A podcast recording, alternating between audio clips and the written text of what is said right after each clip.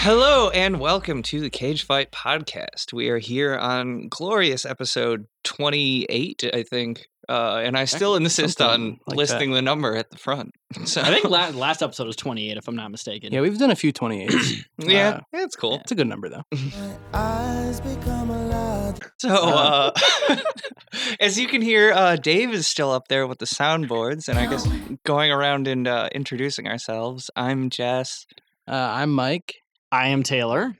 and we have a super special guest uh, this time, which I know I always say, but I guess uh, I mean it this time. He's uh, podcasting sex symbol. I hope that's okay to say. Um, and host of American Arts and Culture Review, uh, Rod Berry is here. What's up, Rod? Hey guys, what's up? I'm just freaking chilling. I'm having a great time. You guys got so many drops on the ready. Yeah. Um, I'm I'm absolutely. Are you guys all together? Yes, we are. yeah, we Uh, don't. Uh, so we live in Wisconsin, so we don't have COVID here. yeah, no, that's that's this is what the news says. Wisconsin, there's no Uh. COVID. Yeah. Um, Uh, and we literally drive out to the middle of nowhere where there's more deer than people to record this podcast every week. It is There's more true. COVID than deer. Well, I- there's actually I no don't know about COVID. We just that. covered that. I don't think there's any more than anything in Wi- in Wisconsin than deer. There's more deer than atoms in like molecules in this state. Yeah. I thought you meant like the Adams family. Yeah. Um, I There's mean, certainly more I deer than that. think both checks out. Yeah. Yes. I, I meant more Adam Gontier from uh, Three Days Grace. oh, that well, that's we don't talk I, Oh, that's about so Canadians impressive that you would know that. Listen, I, I am very much of a butt rock and new metal uh, historian, and I'm not proud of that fact. So, here. Yeah, let's let's not, not. proud of it. You introduced a whole segment about yes, it I to did our as, podcast. as as the resident Durstorian, of- Fred Durstorian. of yeah, this he's a podcast. he is our Fred Durstorian, and uh, I I will say that I mean Rod probably lost a lot of credibility there when he said that it was impressive that you knew that, but um, I think that's fine.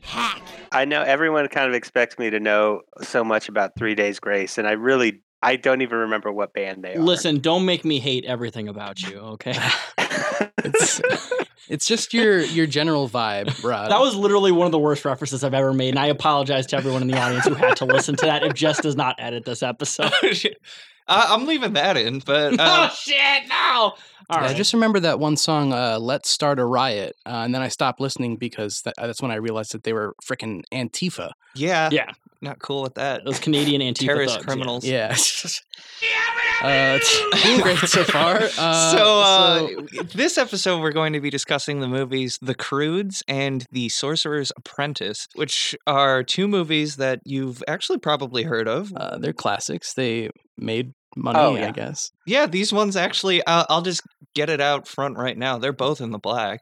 Oh Uh, shit! Well Ooh. over budget, what they made on these. But, um, It's and- I mean, Fat the Stacks. Crudes. The Oh, yeah. Crudes even got a sequel. Yeah, it's sequel was- coming out, I believe, next month. uh, Yeah, this is actually timely for, Yeah, this is for a Nick Cage accidentally movie. accidentally really timely. Uh, so I also want to say that this episode is momentous in that we have now covered 50 different Nicolas Cage movies. Oh my exactly. hell fucking yeah. god. Wow. I, that's too many fucking movies. That's a I- disgusting amount of movies just from one person. And we're only a little bit over halfway. Um, oh, so boy. But to be fair, we're Wait, going to be how living big- on a prayer. How big is this bracket that you guys made? Uh, 82 movies, I believe. yeah, I 82 think this movies. bracket has 82 movies, Some- but there And have I- been about 10 released since Yes. we made the bracket. There's that we're been gonna have to so fit many in movies somehow. released since then. I accidentally watched one of them for the show, even though it wasn't on the bracket. Yeah. So uh, some people say that you can't make a bracket with 82 movies. I say uh, if you find a random bracket generator, you can. Oh, Yeah. Uh, so So, uh, without further ado, let's just jump right in, and we'll start with The Sorcerer's Apprentice, because that came out first. But uh, this movie came out in 2010. It was rated PG, directed by John Turteltaub. fuck yeah, hmm the Mm. turtle. this was produced by Disney, uh, Jerry Bruckheimer Films, and Saturn Films. Oh baby, he Now, to got be the fair, the Saturn camera films work in this there. movie, the fact that it was like direct, like you said, produced by Jerry Bruckheimer, Yeah. doesn't surprise me because the camera work in this movie is fucking. We'll, we'll get into it. Makes me sick. I mean, this is like Jerry Bruckheimer. He's like riding high off pirates, right? Um, this was 2010, and I think Pirates of the Pirates Yeah. of the Caribbean came out like the early 2000s. I know the original one. Did. Well, he's certainly still riding high. yeah. yeah, Uh, I'm probably on cocaine. Let's be Uh, honest. Oh, you I'm- know, Nas- last National Treasure is probably what he's really riding high on. Oh yeah, That's true. The, uh, the most notable film ever produced. But yeah, it's good to see Saturn Films popping up again. That's uh, Nick Cage's Oh. film production company, if you don't remember. Uh, oh my god! yeah, Oh, I yeah, had no, ab- I had no clue. Absolute veteran on this show. Let me tell you, we've seen so many Saturn films. Films. yeah, he really loves uh, Saturn a lot. yeah. Um, he's tried to buy like some of the rings off of uh, the black market. Yes. Um, But uh, anyways, this movie had a budget of 150 million dollars and a box office gross of 215 million. So uh, Yeah. you know, as That- I said, think that's actually that's considered a light flop because you spend about as much promoting the movie as you do making it. That's true. And considering we are like kind of backcountry bumpkins, we we consider anything like a dollar profit, we consider that a victory. So yeah, if Yeah. I could make twenty bucks off something, that's fucking sick. to be Yeah, fair, exactly. like out of the 50 movies we've watched, 30 didn't even make what their budget was. So L- listen, I, I call this a win. if, if me, I, if uh, I could save money from going to the dollar store versus Walmart, I consider that a victory. Okay, Oh, that's how yeah. country bumpkin we Uh, are here. All right, You okay. I like- mean, I'm just Make money off of this or something like I'm just letting you know some Hollywood. That's uh, that's actually kind of a little bit of a flop, but not a huge one. Yeah, I'm I've- sure Nick Cage has had much bigger flops than that. For me, Oh, little yes, he flop, has. uh, little flop just means you know my my belly is still a little bit red, but it doesn't hurt as much. Li- Little Uh, flop wasn't that wasn't that a, a person on Cash Money Records at one point? yeah, little f- flop. Um, he released an album and it only sold 60 copies. Um, but well, uh, I mean, To be fair, is still sold better than that Rob uh, was that not Robin Thicke album? Who the fuck? Robin Zombie. No, Robin Thicke album. Yeah, that one that sold Robert like Zombie. the Robin Thicke zombie, the one that sold five hundred thousand million copies in a week. Uh, That big ass Dragula record. Yeah. Um. So this uh th- this one got a forty percent on Rotten Tomatoes from the critics, fifty three percent from audiences. So slightly more uh, positive. definitely a little On the lukewarm audience reception end. there. Yeah. But uh, that's that's all I got for general facts. If Mike wants to hit us with the trivia, I got a li- I got a little bit of triv. Um, so uh, Johnny Turtleboy, who directed this picture, also directed the National Treasure pictures. So last week we had the writer of National Treasure kicking ass in G Force, and now we got uh, Turtle Man with the National Treasure direction. So that's pretty hot. that is Um, he also directed Cool Runnings and Las Vegas, which is about a bunch of old guys. Oh, and The Meg, uh, uh, which is about a bunch of old shark. Oh, what? oh, I'm looking at this. He directed Three Ninjas. Oh yeah, Three Ninjas, which is of course about I think three little kids whose uh, like uncle is a s- uh, ninja master or something. Yeah, that's Really? pretty much it. Yeah, yeah. Yeah, you know, how sometimes you you spend your summer vacation with your ninja uncle, and then you become three ninjas. Uh, Yeah. it happens. Wow, you know what? While I And- was vacationing with my drunk uncle, you guys were on vacation with your ninja uncle. Talk about fucking class privilege over here. Yeah. Seriously, Uh, so uh, this is uh, uh, for my numbers guys out there who are uh, measuring how many potato flakes were used in the movie Trapped in Paradise. Uh, half a ton of confetti was used in the Chinatown sequence Half a uh, ton. in Ew. this movie. So why didn't they just use the potato flakes and color them? yeah, uh, if you just spray the potato flakes. Yeah, Uh, we, we we know I from think- previous episodes that you bought a bunch of potatoes to make potato flakes. We could just donated some of them. Mm. Yeah, I, I should apologize to that guy for not calling him back. And then and like you know not they're leaving his name. biodegradable, less wasteful. You know, you know that guy cried himself to sleep for the rest of like yeah, that- I pretty that much night, right? fucking Mm. owned you uh, ghosted him, potato dude. salesman. Uh, this is that kind of show. Uh, so, um, so the idea for this film was largely Nicolas Cage's, as he wanted to explore a mystic world with a magical character. Um, and so he said, uh, "Fucking, have you seen Fantasia? Uh, what if we got Jay Baruchel as Mickey Mouse?" Yeah. and, Uh. and he's like, and he's like, listen, I want to look exactly like my character in a future movie, Season of the Witch and Outcast. They haven't been cast yet, but I want to look exactly like that character. Oh yeah. I, I gotta say, great casting. Uh, a, a lot of people uh, in the Amazon reviews, they pretty much said, I, I, I would have liked this movie if it wasn't for Jay Baruchel, but who else are you gonna get to play Mickey Mouse? It's really. true. I mean, Uh, he's got Well, the it's look. Nicolas Cage. Why not? It is curious to me that you would make a movie about a sorcerer's apprentice and have Jay Baruchel as like a 30 year old man. yeah. Uh, well, they show him as like a toddler. Like They, 10 they do years show ago? him as a ten-year-old. Uh, um, yeah. uh, and uh, of course, they have to show New York one year before 9 11 uh, because they had a little bit extra like effects budget. yeah. Decided to CGI in some We've seen towers. so many movies that are set like a year before 9/11 on the show in New York City. It's not even funny. uh, and a lot of them right around our uh, World Trade Center episode too, which is great. That is true. Uh, what what else do I got here? Two posters in Drake Stone's uh, apartment are actually advertisements for Magic: The Gathering. I did uh, see that. Uh, yeah, I noticed that, and I wasn't sure if like is this a magician who just really likes Magic: The Gathering, or are they trying to trick me into thinking that like this is the name of his? Well, looking at one of them, there was I, I I'm not enough of a geek to know all the characters in Magic: The Gathering, but uh, the character on the poster looked exactly like him. So like, I Oh, that- wonder if uh, I don't he's a, he's a, he's not the type of magician that you think. He just is really good at Magic: The Gathering. know. Um, I mean, to Uh, me, that's the same as magic. I, I look at those cards, I don't understand it for one second. I mean, that's that's true. It takes a uh, pretty high IQ to be a Magic: The Gathering player.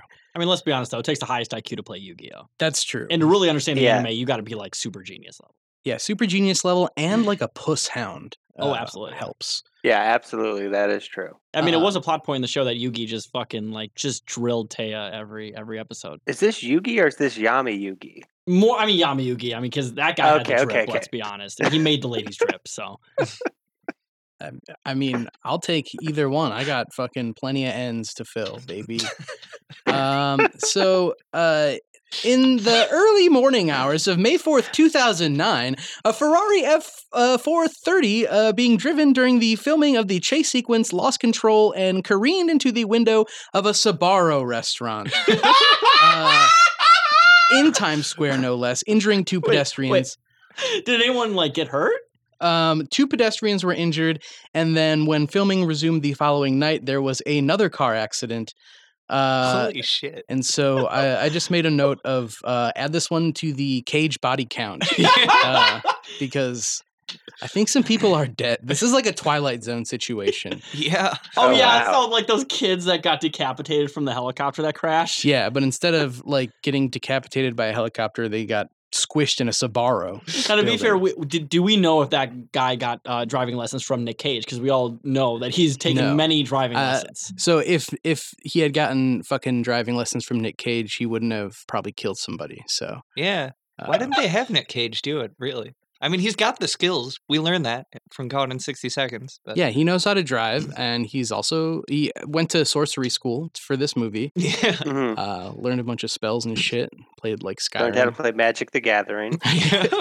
They were in in the fucking uh, the trailer. Uh, their their trailers. They were playing Magic the Gathering uh, whenever they weren't filming.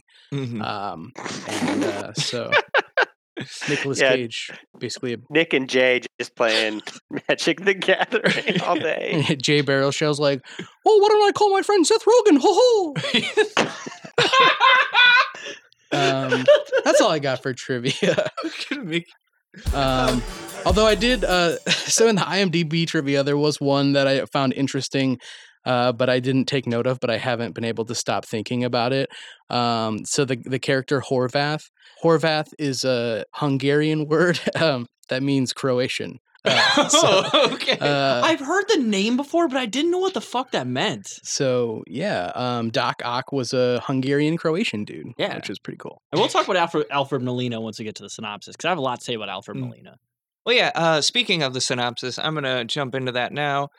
Yeah, Uh, pretty much tapped out. So so we begin with like a little story that this starts out, and apparently Merlin had three apprentices: Balthazar, who was played by Nicolas Cage, Veronica, and uh, Horvath, who um, Veronica? it's- Okay. Her name's just Veronica. I mean, do you really need to know more than that? Eh, okay, it was Veronica Gore Loyson or something. I, I don't know. I, You know, one of but those most of the cool- movie they just call her I- Veronica. I, I think it was Veronica Mars, to be specific. Yeah. Yeah, it's and- very funny. It's just such a plain name for yeah. Balthazar and Hor- Horvath. Should have been like Oh, and yeah. Veronica. Well, to be fair, just like Hollywood, they had had an underdeveloped female character. So of course, they couldn't give her that interesting of a name. Yeah, they at least changed her. It was originally going to be like uh, Balthazar, Horvath, and Jenny. Um, yeah. they were like, let's let's fuck. I guess we'll spice it up a little bit. What's what's an Archie character we could we could snag? Anyways, uh, apparently Horvath betrayed Merlin by teaming up with Morgana Le Fay and uh, killed Merlin. And then Veronica like sucked Morgana into her body with some sort of soul binding, but Morgana yeah. began to destroy Veronica from the inside. And uh, Cage stopped this whole process by trapping them in a Russian nesting doll. Then Merlin gave Cage a dragon pendant that will help identify Merlin's successor, who is the only one who can defeat Morgana. And until then, Morgana must remain trapped in the nesting doll, which is called like the Grimhold or some shit. And then uh, apparently, Cage is like immortal and just searches through the ages for a successor, but doesn't find one until the year 2000, where we begin with the song The Middle by Jimmy Eat World playing. Hell yeah! That's absolutely sick. It is really sick, and it's over a montage of ten-year-old Dave, uh, not not our Dave, um, though I believe this Dave also likes Jimmy Eat World. Um, No, the Dave with the little uh, mouse ears and the fucking A yeah, little Mickey Mouse. What? Dave. This is uh, Baby J, baby. J- Baby J Mickey Mouse, Dave. yes. Uh, if they they could have made it more complicated, uh, but they decided not to. So But yes, uh, and we see he's like flirting with a classmate. She writes him a note, but before he can read it, it blows away into the wind. And uh, chasing after it uh, leads him to a bookstore run by Nicolas Cage, who sees this kid and was like, "Hey, why don't you try out this ring?" Like immediately. It's like, I- hey, I kid, mean, I you guess- look pretty cool. Try this thing on real quick. yeah. You can tell it was a very Hollywood producer moment there. hmm they're like, yeah, I, would- I, this is how I talk to kids all the time. So it's fucking Hey, kid, come Luckily- into my creepy dark shop and try something on real quick. That's basically what the kind of energy we got going on here. Yeah, Brian Singer had a hand in writing this, but um. I think Dan Schneider was in the background too. Yeah, somewhere around there. So uh he gives the ring to Dave, which like immediately like What? uh, okay, he gives the ring to Mini J Baruchel, which uh, now like bonds with him and shows that he is the successor of Merlin. And uh, Cage is like, "All right, this is awesome. Don't touch anything. I'm gonna go get something." And the first thing Dave does is open the nesting doll. No. yeah, because Oh my God. I mean, Classic. yeah, how do you how do you not touch the most cursed thing in the room yeah. uh, as well, soon as when I see a nesting doll, I do have to open it. Mhm. I want to see the smallest doll as quickly as I can. that's true but he, he kind of gets like one doll in and then doesn't really give a fuck because uh, alfred molina appears uh, and he's made out of bugs And like, Uh, oh shit, you're Doc Ock from Spider Man 2. And they just kind of geek out for a little bit.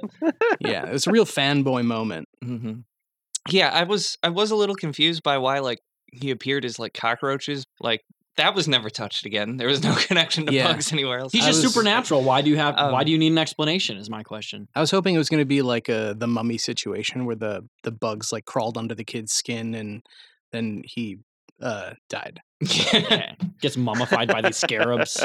yeah and- end of movie Would've Find been a new nice, uh, apprentice Then it's just uh it's just your guy uh, Balthazar. He's fighting them, and that's that's actually a much cooler thing. Yeah, I mean, who gives a shit about this dumb kid? yeah. He got eaten by bugs. So uh yeah, the the bad guy that comes out of the thing is Horvath, the one we heard about from the story that had betrayed Merlin, and he and Cage start fighting pretty much immediately until Cage grabs him and pulls him into like a sand pot. I, I don't really know how to describe it exactly, but they turn into sand and end up in the pot. Yeah, it's funny because th- so they get like absorbed into this vase, and so naturally their like faces are painted on the side of it. Mhm. Um, and for some reason, nobody's like walking past this vase and being like, "Hey, why is Nicolas Cage painted on that thing?" Yeah. I mean, it's Nicolas Cage. Why not? Mhm. yeah, exactly. Well, it's Nicolas Cage. Why not? We're gonna have to cut that one. Uh, From the soundboard. I didn't consent to being in the soundboard. Oh, I'm sorry. Actually, in the episode I took that clip from, I believe you said we're going to use that Oh, as a tagline. So- well, uh, it's Nicolas Cage. So but why not? uh, so so Mini J Baruchel, who is Dave, uh, forget about our Dave for What? now. Little Mickey E, um, Dave. He walks out and his class is there, and he's like, "Look, the wizard's inside," and they look inside, and there's nothing in there, and uh, they all think he's lame, and he peed his pants because he's uh, a little baby piss boy. he doesn't have Billy Madison there to frickin' pee his pants too, so he looks like a real jackass. So, flash to the future. It's 10 years later. It's 2010, and Dave is played by Jay Baruchel finally. What? So, I'll start saying that so I can You know, stop hearing Dave go I, I on. wasn't uh I wasn't like aware of the actor, but no shit for like two seconds. I'm like, wait, is that Nathan Fielder? God. So in my notes I call him Nathan Fielder because I didn't remember the character's name. Definitely should have been. Baruchel, he runs into Becky, that girl who he traded notes with all those years ago, and- and he's like all excited to see her. Uh, apparently, he's like a physics TA or something, even though he's 20. I don't, I don't understand it. Usually, you have to be in grad school. Um, Well, I mean, I mean, he's such a big fucking nerd, as we saw earlier. Maybe he. Well, uh, and he's also, I mean, he's he's uh he's going to be the next Merlin or whatever. yeah, he's, Oh, that's MJ, true. He's- MJ. Merlin yeah, he's Jr. the prime Merlinian. so Yeah. he's like actually pretty good at physics because of that. Oh yeah, I forgot that is mentioned later in the movie. But, Like literally, it's like your brain is like bigger. Their explanation for how sorcery works in this movie is that most people use ten percent of their brain. it's but literally that Yes, Lucy. Lucy, movie. Yes, yeah, Lucy, it's yeah. that Lucy movie, and that may sound like a joke, but it's not. That's legitimately. In this. Morgan I feel Freeman like strolled that's- in. Oh, I'm sorry. That's like the explanation for so many movies. It's like, oh, this like uh, isn't that how Limitless works? You're unlocking he takes your the pill and untapped he potential. can unlock. Yeah, I don't know. I haven't It's- seen Limitless, but it is such a weird trope to build a movie on because I feel like everybody knows that as like a common misconception. You know what I mean? Yeah, But- it's like having a movie where the entire basis is that your blood is blue before it tr- hits the air. Yeah. Uh, So Becky is working at a college radio station. They do some like flirty stuff a little bit, um, but he's Baruchel is bad at it. But uh, Yeah, we you know, Now, also why is this he- nerd? Uh, he's got to play some more Magic the Gathering so he can fucking smash that puss. Yeah, for whatever reason he kind of looks like the guy that would complain on incel forums. He's Kind of a- acts like it too. Let's be honest. then we see that uh, Horvath and Nicolas Cage have broken out of their pot finally. And uh, they, they- they put down the pipe for a minute. And got back to after after ten years of intense fighting in the pot. I mean, he must have been so high. yeah, Must have been. Breaking out of my pod now, I'm feeling just fine.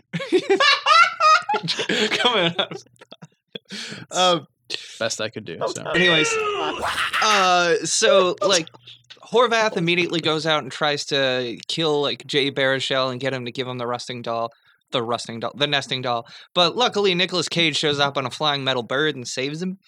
And uh, he tells Dave like that the nesting doll What? holds many different bad wizards in its layers, and also explains the, the thing about sorcerers using their whole brain. Um, So is it like the the the baddest wizard? Is it like in the smallest one? So uh, as long as you don't get all the way to the middle, you'd be like okay. Yeah, yeah. So it, it's j- it's like uh it's kind of like an ogre or an onion. where there are layers, and uh, the deeper in you go, the worse it gets. But they go to Chinatown uh, to get the nesting doll, the Grimhold. But all Um, they find is uh, half a ton of confetti. Mm-hmm. Yeah. Remember that? yeah, Mm-hmm. that fun fact that Mike had. It's a great callback right there. The Grimhold is such a bad name for a thing. It really, it really is. There's a lot of names in this movie where I'm just like, that you could have done better. Like, it's, That's absolutely like the first take. That's just like, yeah, Grimhold works. we could punch this up. or the Uh, but first we take was choose probably not to. Bad Hold. Yeah, the bad one. Evidently, uh, Horvath has gotten to, to uh, the nesting doll first and already opened the first layer of the Grimhold, releasing another bad guy. yes, as, And, as I uh, call a shirtless uh, uh, stereotype man. Yep, shirtless stereotype man who was apparently captured in like fourth century China. And of course, he has to like spawn in Chinatown. 'cause that's- yes. Nothing wrong with that, Disney. so Cage gets the Grimhold from Horvath before he can open another layer, traps Balthazar in some ropes. Or sorry, traps Horvath in some ropes. Cage is Balthazar. Yeah, he traps uh, Horvath in some blasted ropes. Yeah, right? he's shooting some ropes all over Horvath. Blasting ropes, cool. You know, honestly, Oh, and it, you know, s- uh, you know, quick, uh, uh, quick aside here. Horvath sounds like Horbath, and every time, like, eh, it just sounds like Horbath to me. Like, it Yeah, doesn't I- sound. I was watching this with my roommate, and uh, I I thought it was Horbath at first, so I kept making jokes like, "Hey, isn't that what they call it when your mom gets in the tub and stuff like that?" um, but then it turns out that she's actually a really sweet lady. So okay. So those jokes were a little off base. But yeah, uh, Cage pretty much immediately defeats the other bad guy. And uh, they go off and uh, try to teach Jay Baruchel some magic. And uh, he learns a little bit, but he's pretty distracted by all those lovey dovey feelings he has for Becky. yeah, he's like, "Sweet, I want to learn magic, so now I can fuck." Of course, her name has to be Becky too. By the way, talk about re- some real incel energy of this movie. oh my god! yes. what, if only he was named, uh, or uh, Nicholas Cage was named Chad or something. I don't know. But um, We got Veronica's already, so Chad Balthazar. he he does end up using his magic a little bit to help him uh, when Becky gets mugged, and he runs after the mugger and like beats him up with magic to get the purse back. And uh, she doesn't see the magic going on, but she's like super Oh, and- happy he got her her and, you know, purse. I, and I I think we should mention too. Um, I think it's kind of cool to have a movie uh, where the main hero has to essentially commit a hate crime to get an, uh, his possessions back. For it his, is uh, always good. fake girlfriend. yeah. he Once again, was- not incel energy of this movie at all. He really went all uh, Bruce Willis in the Death Wish remake. he went Nick Cage in rage. Yeah, same same energy. So like Cage is super angry about Baruchel's meetings with Becky because he's saying like love is a distraction and magic is the way. Yeah, he's just saying like, yo, you gotta be confident, bro. Like, what the fuck? Gotta stop blasting all your magic away. Meanwhile, Horvath is finding a goon to help him defeat Cage and Baruchel, who is apparently like a like a Chris Angel style uh, like show magician. Who we, we talked about already. He spends most of his time playing Magic the Gathering, and uh, Yeah, so I, I put him in my notes as a metrosexual fancy lad. Um, so that's what he's up to. Mm. Uh, then we, we Mm-hmm. see a little more like scenes with uh, Jay and Becky. They're like uh, flirting. He he plays music on some Tesla coils from her, being like, "Before all I saw was physics, but now I see the music in life, and I am lit up by your Oh, b- God. beauty." Yes, and what we do need to understand too is like that beautiful music is One Republic. hmm he's yes, like, it "Hey, is what if- One Republic." What if And I he- use my fucking magic to play One Republic for you?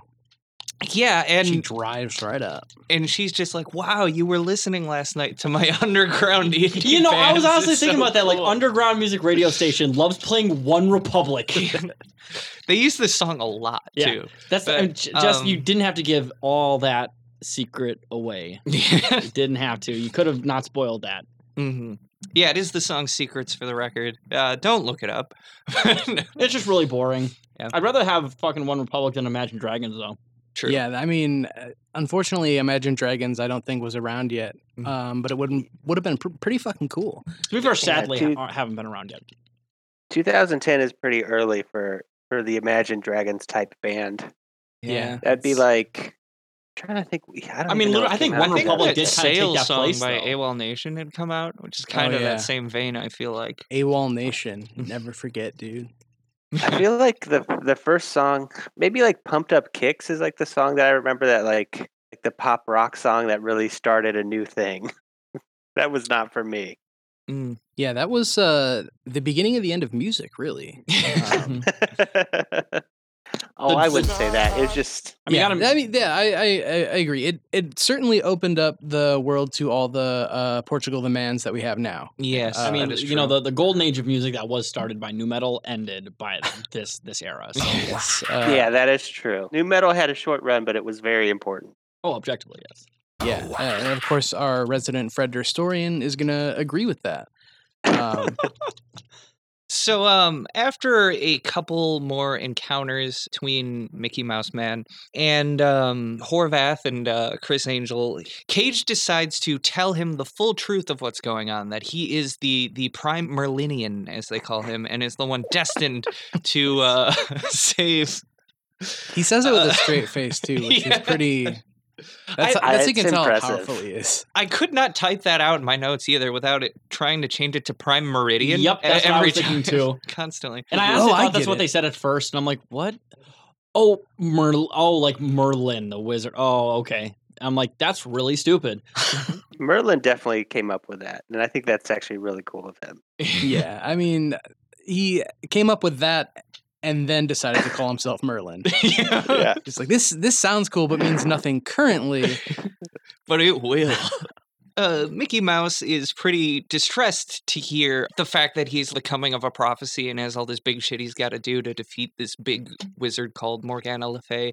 And so he's like, "Hey, I need a break again, even though we haven't really learned anything at all. And I'm gonna like meet up with Becky, and she's coming over. He's got to clean the lab, and uh, he recreates that scene from Fantasia uh, with uh, the brooms and shit. Yeah, they're like, oh, uh, we could make this the entire movie, but um, Uh, he's cleaning up the lab with a spell where he animates mops and brooms and they go overboard predictably and uh, becky Did- arrives when he's trying to stop them and he fucks up telling her that it's not a good time and uh, he, he thinks he has ruined his potential relationship there but uh, luckily cage shows up fixes the mess and uh, you know jay talks things out with uh, becky and, and things are good freaking blasts all over again. at this point, you might be a little bit confused because I think I'm alternating between calling him Dave J and Mickey Mouse, but What? know that they're all the same person. Why don't you call him Nathan Fielder like I did? yeah, there you go.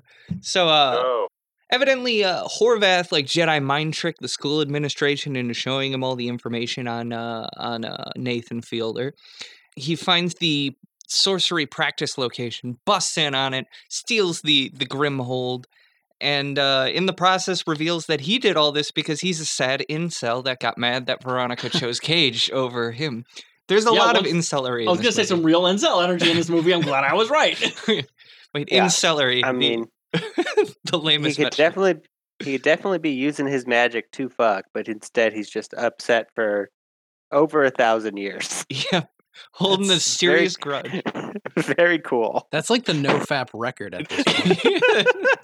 It's like, listen, they only like those Becky. Wait, there is a Becky in this movie. Fuck. I did. Stop watching porn, cold turkey, trap yourself in a vase for a thousand years. Yeah. Take cold showers. I've become a real monk and a wizard, literally. yeah.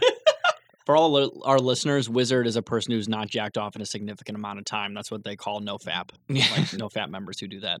Yeah. So that I mean, to be fair, in this movie, most of the wizards have not jacked off in a long time. It seems like Yeah, that's 'Cause why a lot of them their, are pretty angry. their beards are so like big and white because it has to like find somewhere else to manifest or whatever. they're they're old. They're kind of smart, but they are full of cum, and it just has to come out of their pores somewhere. yeah, they're not their young, beard. dumb, and full of cum. They're like old, decrepit, full of cum. so, um, yeah. Cage and Baruchel chase after them, uh, and there's a car chase where they like are able to turn their cars into different vehicles the whole time. Like, uh, Yeah, it's- but they're not able to warn the innocent uh, Bystanders. bystanders at the Sabaro I, restaurant. I was gonna say, Yeah. like, I thought this was a pretty cool scene, actually, probably the best scene of the movie. But now that I found out that like several innocent strangers got injured in the making of it, it taints it a little bit. Now, my But, um, question is, I- was it like a stunt gone wrong, or some guy was like, "I'm just gonna drive really fast"? Uh, he's one of those guys who he like drives better drunk, uh, but he like went one step too far. Uh, I think Yeah, one too many. That's it. He was just a hot couch guy who owned a Ferrari. Is that what's going? on? exactly. Uh, so you got to be careful with that kind of thing. So uh Horvath gets away in the car chase and uh apparently he needs like extra wizard energy to open up the next layers of this Grimhold and he does that by killing Chris Angel Magic the Gathering dude and using his ring to open up the next layer which reveals the baddie Abigail Williams who is a real person from the Salem witch trials but uh she basically Way goes to out name drop, guys. Seriously. Oh yeah. That's that's honestly so cool to bring up the Salem witch trials, a thing where twenty people were murdered for being a fake thing. yeah. Honestly, they Isn't should have that brought great? Giles Corey Isn't out to that- be like, "Yeah, this is bullshit." Those are the legends uh, that we we have based our entire lore off of. Yeah. And talk about legends over here. Fucking Salem witch trial, the accusers. Some real fucking legends over here. Yeah, and Yeah. if maybe my freaking ex-wife was a freaking uh, witch. Yeah. I don't know. Who's a witch? My goddamn wife. I Uh, Um, that's hate my definitely- freaking wife. That's definitely an Amazon review for this somewhere. Uh, we're like, my wife made me rent this, so I burned her at the stake. You know, I will say as an aside, there is not that much boomer energy in the Amazon reviews usually, which I kind of like. Yeah. Um. I I'll, I found some though. So. Oh yes, yes. So Abigail Williams being released goes out and captures Becky, and then she's like, "All right, Horvath, I got her. What do I do now?" And he's like, "You die, so I can open the next layer." She is literally in this movie for probably thirty seconds. I don't know why I mentioned her even. Mm. And she's also a child, but so they Yeah, she murdered is a child. Yeah. He did murder a child, and uh, Deserved it, but still. he drains her power and he's like, all right, the last layer, I just need Merlin's ring to open this up. So he uh, holds Becky hostage and uh, gets gets uh, Barishel to give him Merlin's ring, and then runs off with the Grimhold. Now with enough power to open it and release Morgana, but he's got to do it in Central Park for some reason. It's just a place to do it. It has the most magical energy in New York, I imagine. yeah. it's from like all the John Lennon ashes and stuff that they got in there. Okay, so a quick aside on that. There's one scene in the movie. I think it was Nick Cage. He didn't he literally walk through the gateway where John Lennon got fucking murdered. Uh. Probably. Yeah. There's like a uh, part where they walk through like a lobby that looks like like the entrance of like an apartment building. I swear to God, that's where John Lennon was assassinated. It looked exactly the, the same. old Dakota. Uh, that's where it uh, was. Yeah. And freaking, uh, if you look closely, Yoko Ono's in the window, just like laughing her ass off.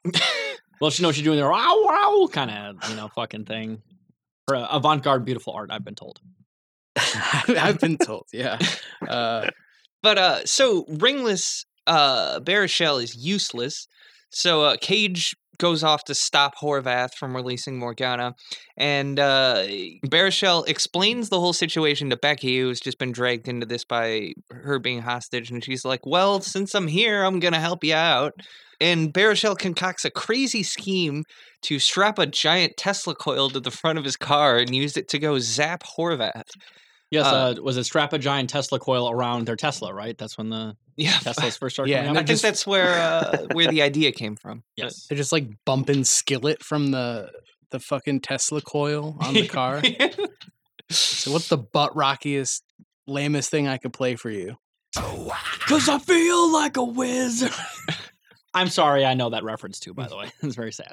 but uh, anyways, It's not hot. You're right.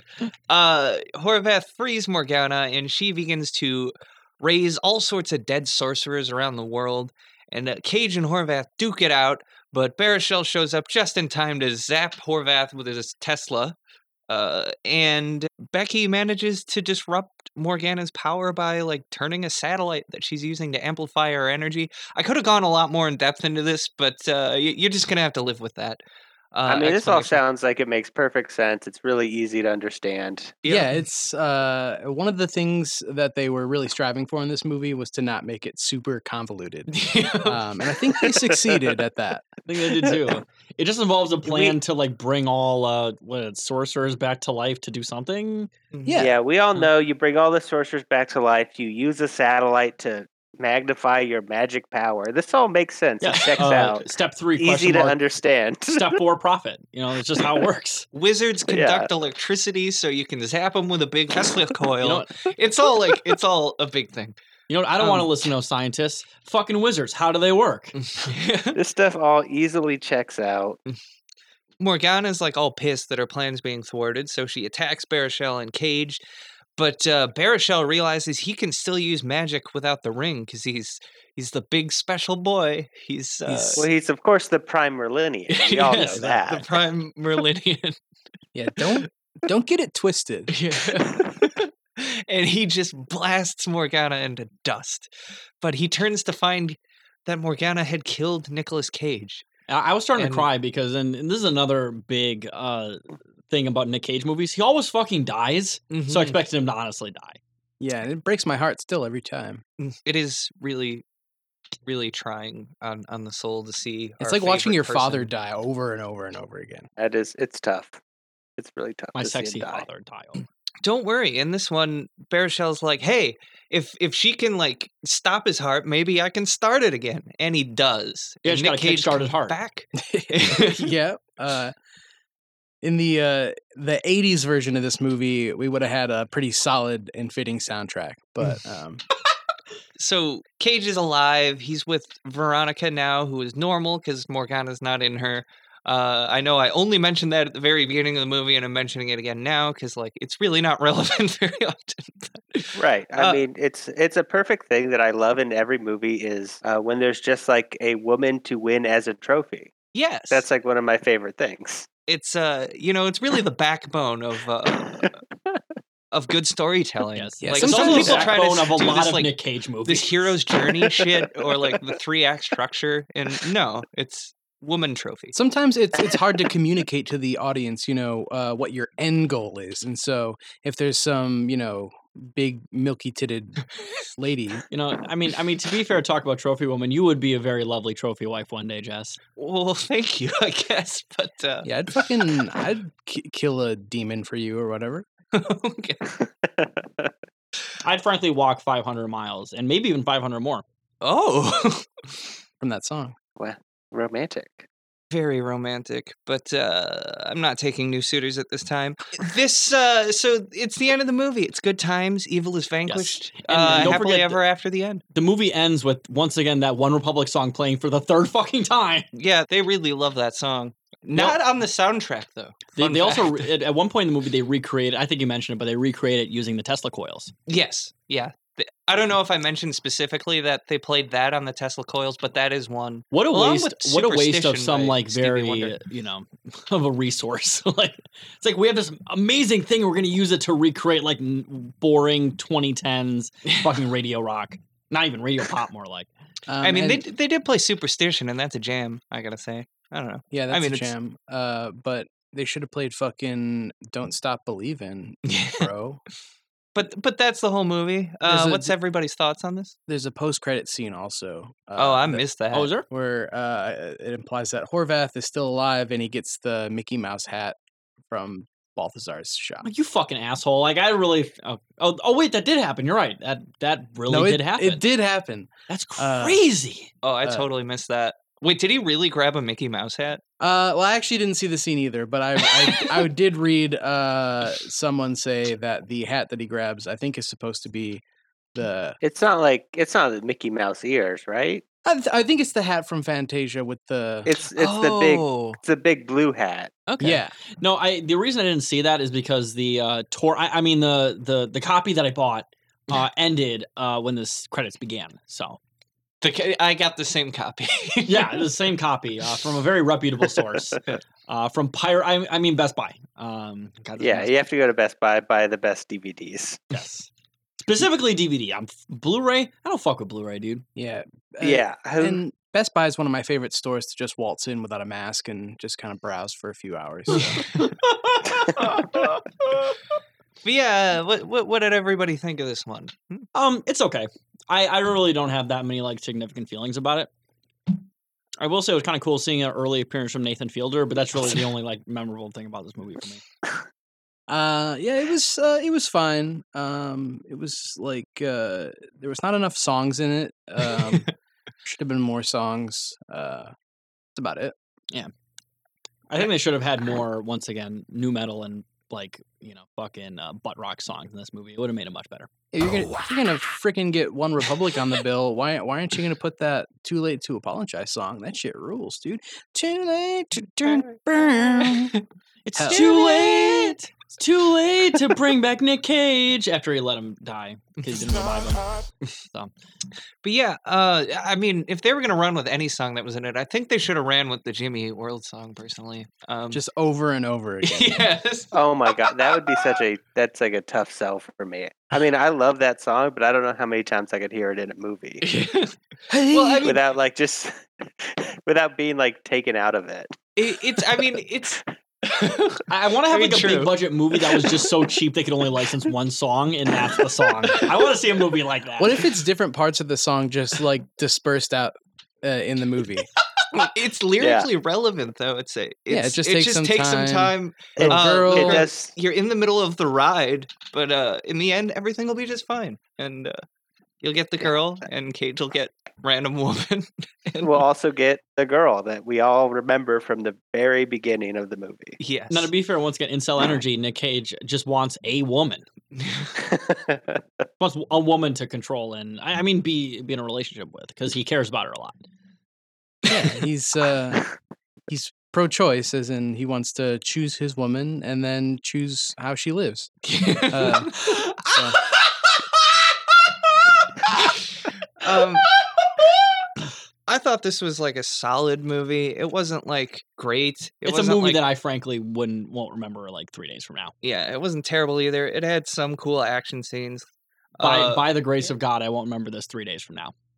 I mean, it's like fine, but I I do feel like I could have definitely This sounds pretty- liked it more. It, there's like a lot of stuff in it that is like the stupid shit that I like, mhm.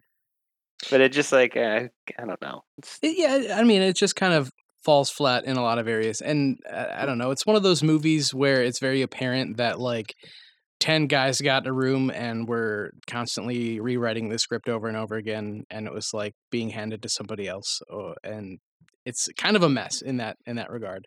Yeah. oh yeah, I mean, I'm looking at this. There's so there's three people screenplay by, and then story by three three basically different people, Oh yeah. which is which means that a lot of people really worked on this. yeah, it's sometimes you get a I- script that's so good um that you just want to, you know, just take another pass at it. you just keep passing it to different writers, different writing teams to hope they get it right. Yeah, and it can only get better from there. Um, Exactly. So Yeah. A- Another thing that happened in this movie is I, I get kind of annoyed when movies try to explain things like magic with science because like you know like science is it it just takes me out of the movie. Yeah, I don't need mean, to science try is and fake explain and it. magic is real. So E- Exactly. That's true. Yeah, that's true. I mean, the, the, the science of wearing masks is kind of out, but the magic of not wearing masks it's absolutely a fucking thing. But yeah, I, I just say just let magic be magic. Don't try to explain it because like I actually know a thing or two about science, so it just takes Yeah, me out. bitch. Yeah, I'm just- I'm a pretentious bitch. and Yes, you are. don't And try to then- trick me into thinking that Magic the Gathering is some fucking dog and pony show when I know it's actually a really complex game that I'm really good at. And that's the thing. I mean, Jess knows a lot of weird facts about science, and she also wrote the song "Weird Science" by Oingo Boingo, yes, yes, I did. But and also the um, movie man, I- "Weird Science." I forget. This is also I don't. I I'm actually not a big fan of Jay uh, Baruchel as like a leading actor, and That's this is so like crazy. the time. This is the time when they really were trying to figure out how to make him a lead actor in things. yeah, You know, you And guys he's keep just, like- mentioning his name. I've never heard of this person, which is amazing to me. he's you know he's that little twerp and knocked up and uh, he's in This Is the End. Uh, he's man seeking woman, where Uh, which is He plays- essentially this movie but with like hallucinations. Honestly, depressing I mean- factoid. I've never seen any of those movies. He truly is only good as a little twerp. That's like his best m- role. Yeah, He's in the movie Goon. He's good in that, and he's just like a little like creepy little twerp, and he's great. yeah, exactly. He's like Seth Rogen's tired friend is how I would describe him. yeah, Yeah. uh, Just looks tired. yeah. and to like make him the lead of your big action movie. Oof. Yeah, That's definitely a a, miss. swing and a, That's miss. for me. um, hmm. I mean, definitely Michael Cera would play a better, more like believable swashbuckling hero than this guy. uh, it makes you yeah. wonder why this isn't a huge, fully fleshed out franchise at this point. Uh, but maybe Especially we'll get with there. the with that um post credit sequence to go off of. yeah, the fucking Nick Fury walking into the magic shop scene. Yes, this isn't the Marvel, you know, cinematic universe for sure. It could have been. Th- That's why Yeah. Disney had to go and fucking buy Marvel and Star Wars because this didn't work out for him. I would have really like believed in this film, you know, if they didn't have my man Jay Baruchel in it. I could have. I, I, I that's a after reading the Amazon reviews, a very common feeling. There's just so mu- there was so many like angry old women that were like, there's a lot of things I liked about this movie, but that one fucking kid sucks. Who the fuck is this kid? So Hell yeah, dude. And That rocks. and he was like, he's 27 playing a 20 year old. I don't know that you need him You know- to be. When I looked up the age, I'm like, there's no fucking way this guy was in his late 20s. Are you fucking kidding me? He looks like a teenager. I'm like, no fucking way. So yeah, I guess. Uh, it, does anybody else have other things to toss in, or should we go to Dave's uh, uh, What? little summary? I've already Yeah, Dave, forgotten do you, do you have a everything. summary of this film? Uh, All right. Well, let's hear it. Hey, what the fuck are you kids doing on my fucking lawn? And don't look at me when I'm fucking talking to you. wow, Uh, that's that's a pretty good summary. That's a pretty good there. summary of this film, There's, Dave. You- there's, you- you uh, took- some wizards arguing, and then uh, you- you- you- uh, you another took wizard very comes out and significant is like, notes. I think "Get off Ansa my did a better bloody job than lawn." Jess. So. I think you did a better job than Jess. Honestly, you did a good job, man. yeah, it, it blows my mind that Jess uh, like takes notes during the movies, and then Dave just fucking big dicks his way in here and shows that you don't even have to really watch him. He just drops the red pill every fucking time. Goddamn. Um, Dave, I like, think they really want good you to hackers, right? replace me. We can hack. I mean, it's like hacking is like my life. uh, I- well, on that note, I, I have some Amazon reviews from the angry drunken people who write Amazon reviews. Um, I have one from Tess49, uh, who writes, Great movie. I have watched this movie several times and I never tire of it. Of course, it's fantasy, but at times I've wished I could have magical powers, the magical powers that Nicolas Cage had. Paybacks are surely a bitch sometimes. Um, so Tess, It's like a non sequitur. there, were, there were so many like non-essential parts of that review. basically the gist you- of it is, uh, I want Nicolas Cage's powers so nobody could ever wrong me. And I think that you need to go ahead and mark that review as helpful. Yeah, That's a very helpful review. extremely. I too have sometimes wished I've had magical powers.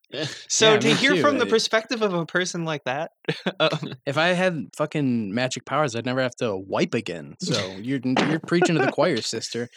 Uh, John Lindsay writes, uh, "Good rent, worth the money."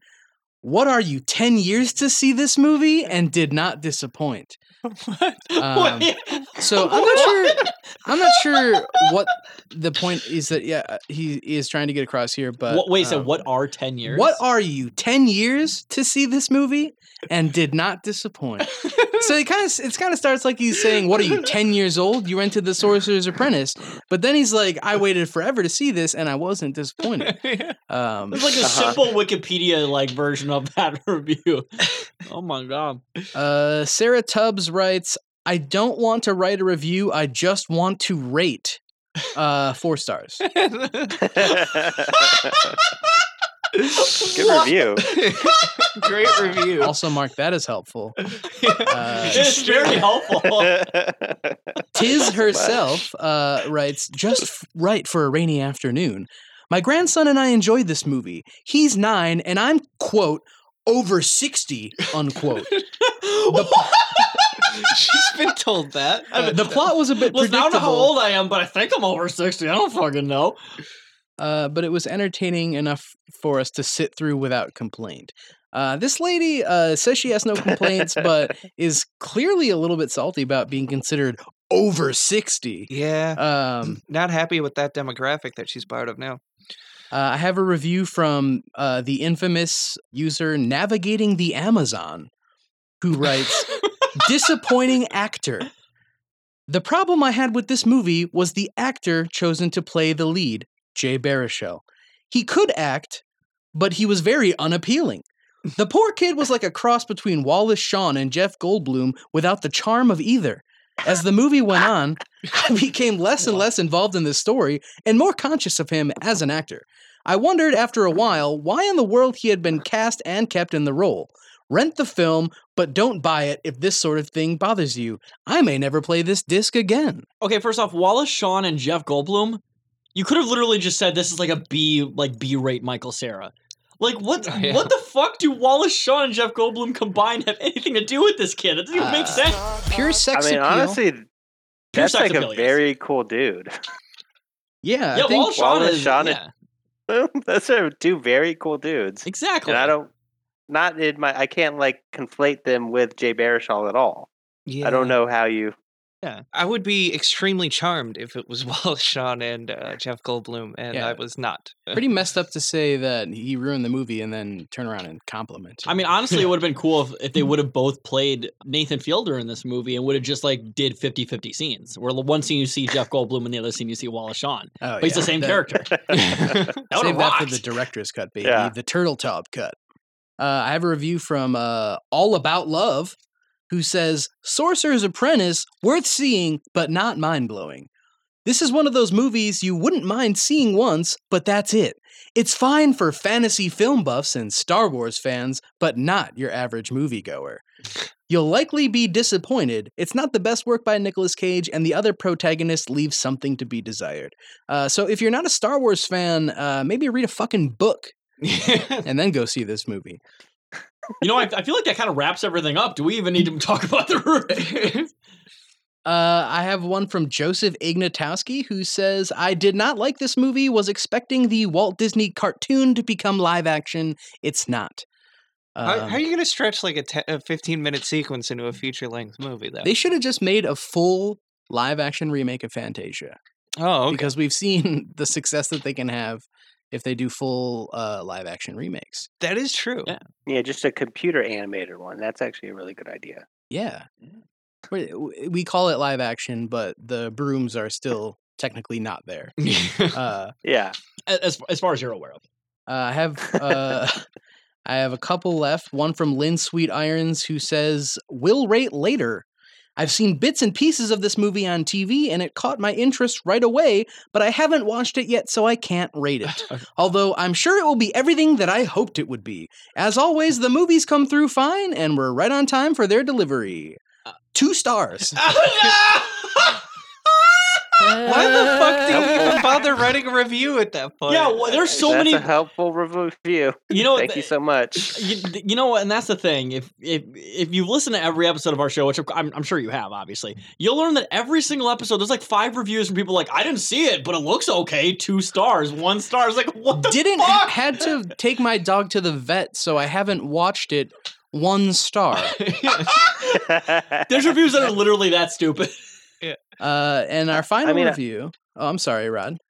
Oh, I was gonna say I definitely have seen Amazon reviews of just like I haven't received my thing yet. One star. oh there's a lot of those too Yeah. So when you're when you're browsing those Amazon Prime movies, uh, don't take uh, the star rating into account at all because it's mostly just disgruntled people who got like a broken jewel case. Uh, yeah. Uh, the Or final, on the other hand, there's probably just people happy they got their DVD. I mean, that's four stars minimum if I get the DVD, Yeah. and then I tack on another star if I like the movie. Yeah. or if I had time to watch it, I guess. If I have time to watch it, that means it's pretty fucking good. Yeah. if if i like the movie and uh, you know what i have time to watch it that's a half a star each in my opinion Yeah. Love when a director makes a movie I have time for. Uh, final review comes from Adam H., who says, Again, no slipcover. It ships with no slipcover, although it is advertised with one. Um, so Adam H. is out of coasters at his house uh, and needs the slipcover for The Sorcerer's Apprentice. what the fuck? and what's the star review on that Uh, that's a one star. Yeah. Um, It's false advertising, man. yeah. The picture has the Yeah. jerry slip bruckheimer cover. specifically false advertised to it More like, more like Jerry Fuckheimer. Yeah. Yeah. I mean, you're putting this up in your up in your case, and you need to be able to pick it out. You know, Yeah, you- you put it up in your DVD case. and I don't want to just open the case and pop the disc out. I want to slide the case out, then pop it open. It's a ritual and it's important to my Yeah. enjoyment of the film. You know, slipcovers are cool, but remember those like little things you had to clip on the DVD that would like like shut it? It's like those childproof things. Yeah, the the, Oh, the little yeah. clippies Yeah, like that kept honestly, me out of Austin Powers. exactly. Honestly, those movies, like, or like those those DVDs are more important than slipcovers in my opinion. Yeah, that's true. Slipcover is just like a freaking uh, bra. It's just in my way, baby. I'm trying to get to the action. A you wouldn't watch a slipcover- movie in a shower, right? Or is you don't need a raincoat to get in the shower kind of thing. You think there's a Slipknot cover band called Slipcover? Or Uh, I hope so. uh, yeah, slipcover. it's very direct and to the point, but Yeah. Damn, that I, I think we should end uh, uh or, or this movie on that note. All right. Uh, well, yeah, uh, we're going to take like a short little break here, and then we'll be back to talk to you about the crude. So uh, stay tuned for that. Uh,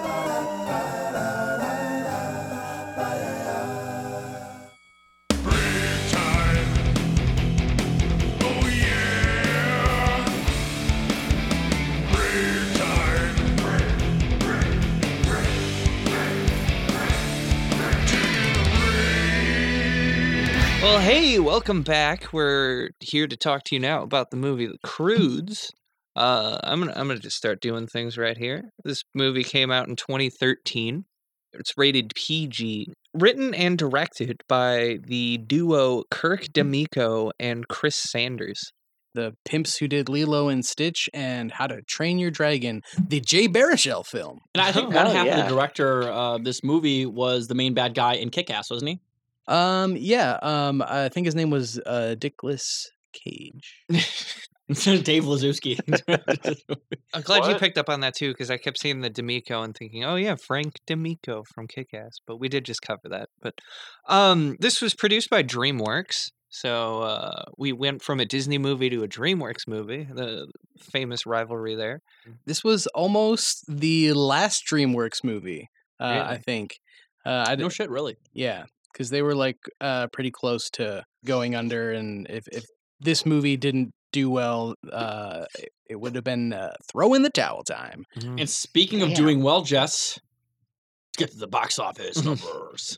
Oh yeah, so uh, this had a budget between 135 and 175 million dollars. Uh, apparently, there's 40 million dollars that's just up in the air. Maybe that uh, lined some pockets. I don't know. I, I feel like But- that was settlement money for the people who got molested during the production. Pro- Probably. By But, Emma uh, Stone. box office gross Just trying to cancel Emma Stone. uh of 587 million dollars so this is a pretty big success Is this the highest grossing Nick Cage movie so far? i think it might be well Oh, that you guys have talked about. yeah that we've talked about we talked about Oh, yes them. Mm. um Okay. maybe national treasure 2 could rival it i don't know but i don't recall what national treasure 2 made but yeah uh that puts us at 21 out of 50 movies in the black so uh, yeah. that's hell a solid 40% baby Oh, I'm looking it up. National Treasure 2 made uh 40 40 459.2. okay so about a hundred million less than this a yeah, little not not National Treasure 2, guys. Sorry. Uh, well, yeah. Uh, so from Rotten Tomatoes, this one got a 71% from critics, 77 from audiences. So everybody agrees Respectable. that this is about uh, three out of four stars. yeah, probably the best uh, caveman related thing that Nick Kroll is not in. Yeah. I mean, it's honestly the best caveman thing we've ever talked about in the show, and Dave has never mentioned. So Yeah, this is- actually is based off of one of Dave's favorite movies, uh, the John What? Goodman Flintstones picture, yes. Uh, um, which is pretty much one of everybody's uh, favorite movies. Mm, yeah, and- and- certainly. and that's one of the Rosie O'Donnell, right? Yeah, the uh, Yeah. she plays the uh, rack of Does she play ribs. Betty? she plays the rack of ribs, yes. Um, but she plays Betty too, yes. I don't know. I actually it haven't was- seen that movie. It's very much like an Eddie thankfully. Murphy What the thing where they fuck? just where she just played every character in a different costume. yeah, there, there's a scene where John Goodman sits down and it like pans out, and she's the toilet. um, but yeah, Mike, you got some trivia about this and not Um, just about Flintstones. I uh this is another one of those ones where uh the trivia is what they call not interesting. Uh, all I really had was that that DreamWorks bit about how uh, they really needed this to do well um, because this was uh, following up Rise of the Guardians, uh, which was a That's the owl one, right? big flop. No, that's the Gahool. oh, That's something. Guardians of Gahul. Ga- yeah. oh, okay. Thank God, Rod is here to back me up on that because I. they they would have made fun of me um, if I didn't have someone on my side. Who was?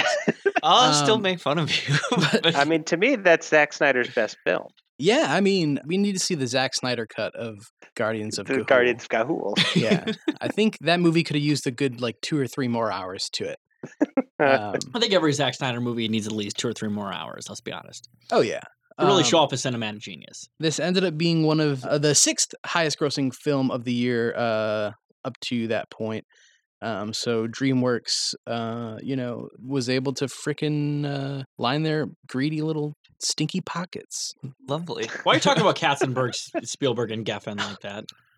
Um, it's no uh, the BFG. That's why I'm a B, I'm a BF. It's no Shrek the Fourth. Oh God, Uh, I mean, hey, listen, Counting Crows got a lot of money from those bands uh, or from, from those movies. Okay, that's true. Did you hear that Shrek Five is actually going to be streaming exclusively on those little s- TVs at the gas station? yeah, yeah, yeah, gas station TV. Yeah. that would rock, honestly. Gas station TV exclusive, Shrek 5. If, if, if have you to fill up an watch it It's in time for entire, 30 second Shrek intervals at just the over and pub. over. you have, to, you have to like fill up like an entire like fucking like uh, uh like like battle station. You get to watch the entire movie. If you, if, if you Hundred eighty fu- thousand uh, dollars later. if your Hummer limo is out of gas, um, pop that baby in, hit car wash, no, Shrek 5, yes. Uh, and you're on your way to a good time. So- Do you have to get premium or can you get unleaded? Uh, you can you can get premium, uh, but that's the unrated version. I was just saying Uh, the premium is at the 1080p one. Yeah.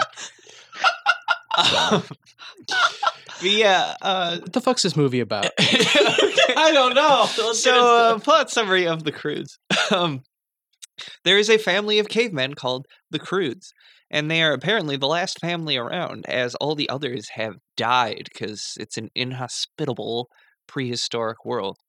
Uh, Emma Stone plays Eep Crude, a young cave woman who craves some excitement and is tired of the cave they live in. Her father, uh, Nicholas Cage, is Grug Crude, a hyper prepared dude with many strict rules to protect their safety. uh, very, literally a reactionary figure. Yeah, quite literally. He's like, you need to be in fear of everything, and if you leave, that's when bad things happen. Yeah. I hate. He literally, I think he says in the movie, I hate change. I hate change. He doesn't like new things. New is bad. Yeah. I mean, to be fair, like. uh, You says Gerg is his name, right? Grug. Grug. Grug is very much like the the the social basis for fascism. Like he really is. Hey, you got to remember Grug because he makes so many jokes about things that rhyme with Grug. That's true. He invented the fucking hug, you pig. Yeah. He But- invented drugs too. But uh, so these rules include like avoiding all curiosity and new things. Um, but yeah, uh, the rest of her family are Uga, her mother, Gran, her grandmother, Thunk, her brother, and Sandy, her very young sister. That is like the scratch of this movie. Mhm. Uh, yeah, and uh, Thunk is kind of like the Cisco of the movie because that thunk, the thunk, thunk, thunk. Um, so I just had to get that out of my head so it wasn't trapped in there. There we go. But yeah, if you if We all, you of course, love Thunk, played by Clark Duke, one of one of our favorite actors. yeah, Oh yeah, uh, who I, I only remember from Kick Ass and Sex Drive, I think is is that the Those- movie? I, those great movies. yeah, one of I've- my favorite actors. Everything comes back to kick ass. Or Yeah.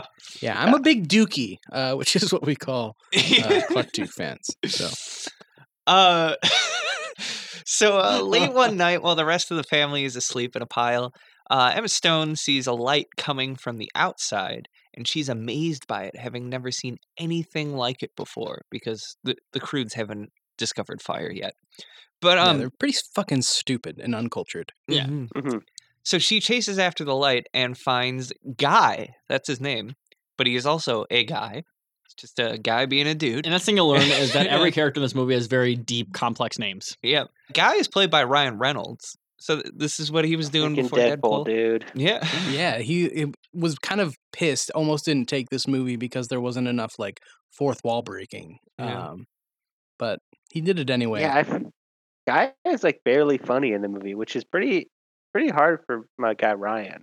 Mm-hmm. Mhm. Yeah, it's. I mean, it's really hard for him to be in a role where he can't take off his shirt or lean on his, uh, you know, sense of humor or his Green Lantern ring. Uh, so, he he gets a lot of clout for that Green Lantern. ring. oh yeah, when she finds him, Stone demands that he makes more fire, but uh, he's like, hey, uh, we need to leave because I've seen the future and the world is going to end and this land is going to fall apart.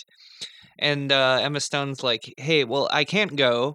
So Ryan Reynolds gives her a bugle to call him if she needs him again. Uh, Then he runs off, and uh, Cage finds Emma Stone and is just like absolutely pissed. He's like, why are you going out? It's dangerous. Stop doing new things. New bad. They really uh, run that home. But yeah. Yeah, new is bad. Um, Yeah. And he honestly, I think he believes that like Eep is dating a guy who's like, listen, there's 10 rules if you want to date my daughter.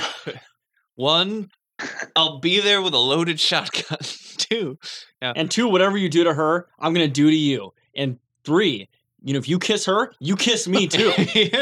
you kiss me first, so I know you're doing it good for her. I a lot of that. guys like that in, in Jess's area. Yeah. Yeah, th- that's one of my favorite tropes is the dad who's like super horny for whoever his daughter's bringing home. Yes.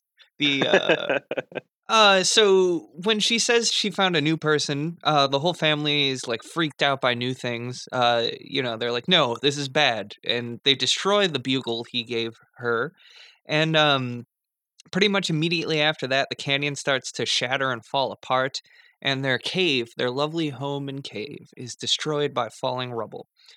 But uh, the the collapsed canyon reveals a big forest and a set of mountains in the distance, and like a flying turtle. Yeah, Um, it's it's yeah, basically the flying turtles they use a lot. yeah. basically a, a big uh, allegory for gentrification. You know, if you smash the dirty cave, you can find the beautiful valley potential beneath it. Um, yeah. So and I mean, uh, for create. me, this was a really sad part of the movie because I was I was up, very upset that we lost all that beautiful crude art that they made. yes. yeah, that's I, You Uh, that's truly priceless. I mean, they like act like the crudes aren't creative, but they were making that crude art pretty, pretty damn good.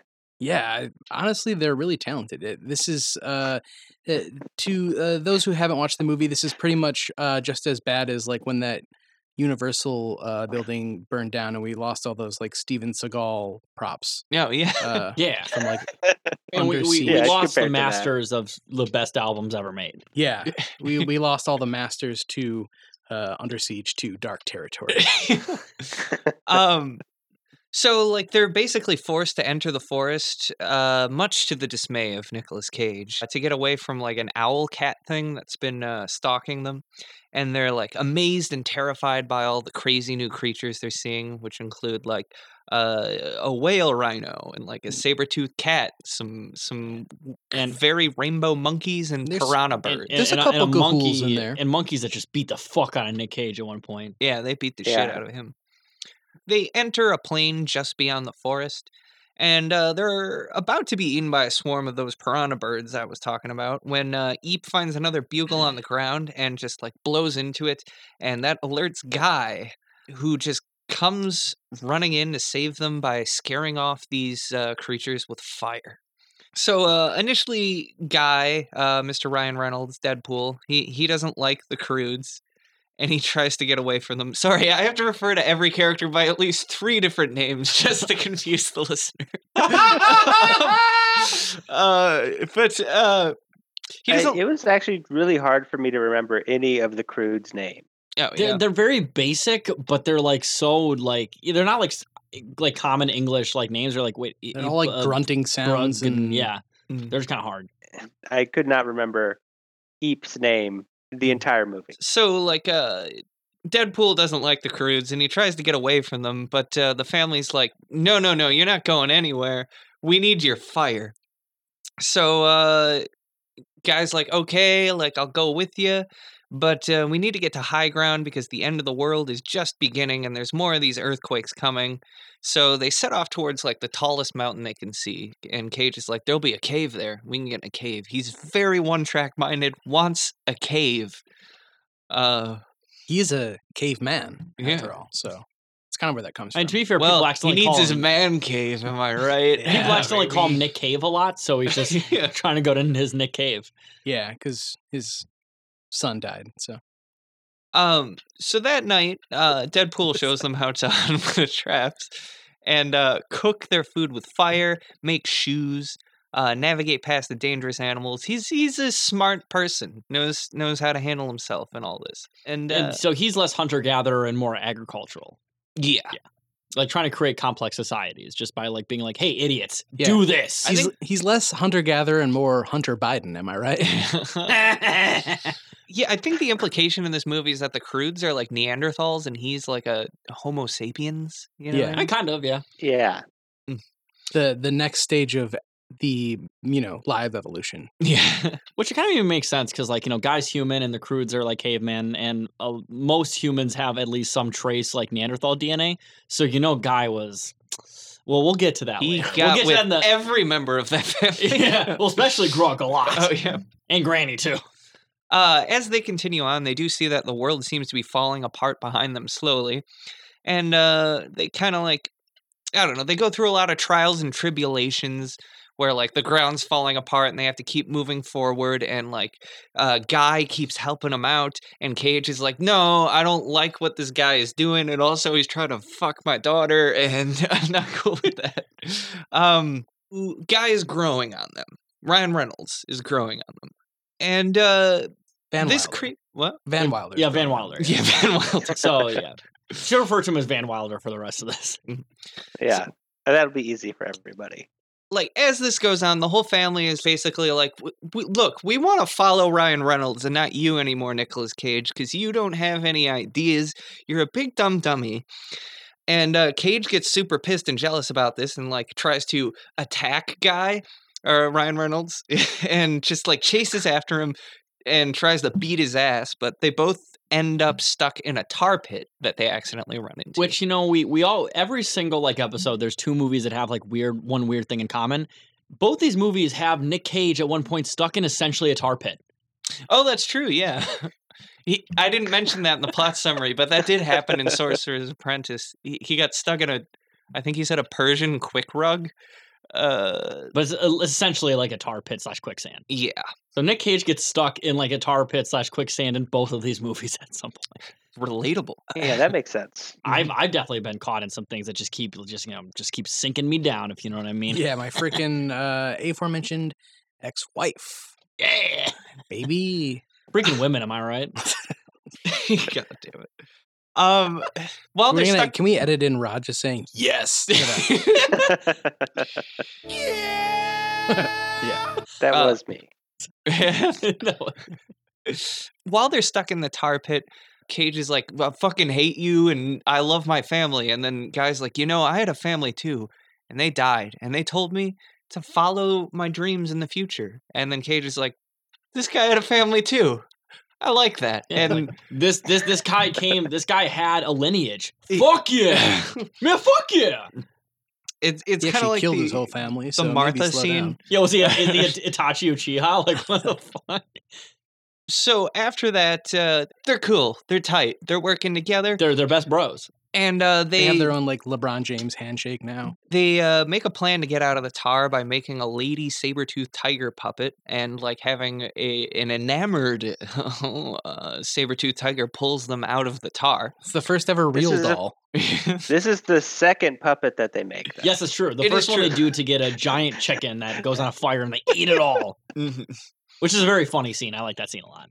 yeah I, d- maybe i should have mentioned that before but i was uh, i was Yeah. trimming down the run This well, this I movie mean, it was was- one of the biggest inspirations for Jeff Dunham. So Oh, absolutely. now that they're all working together in a better team, they make it to the other side of the mountain where they see like a cloudy field and a giant sun and they're like we're finally here we're going to make it into the beautiful world of tomorrow suddenly the ground all around them collapses and the sun disappears under a cloud of dust and they can't see where to go forward it's uh it's almost like their path to the future has become clouded and they don't know what to do it's like Whoa. it's like a big metaphor or something I don't- Wow.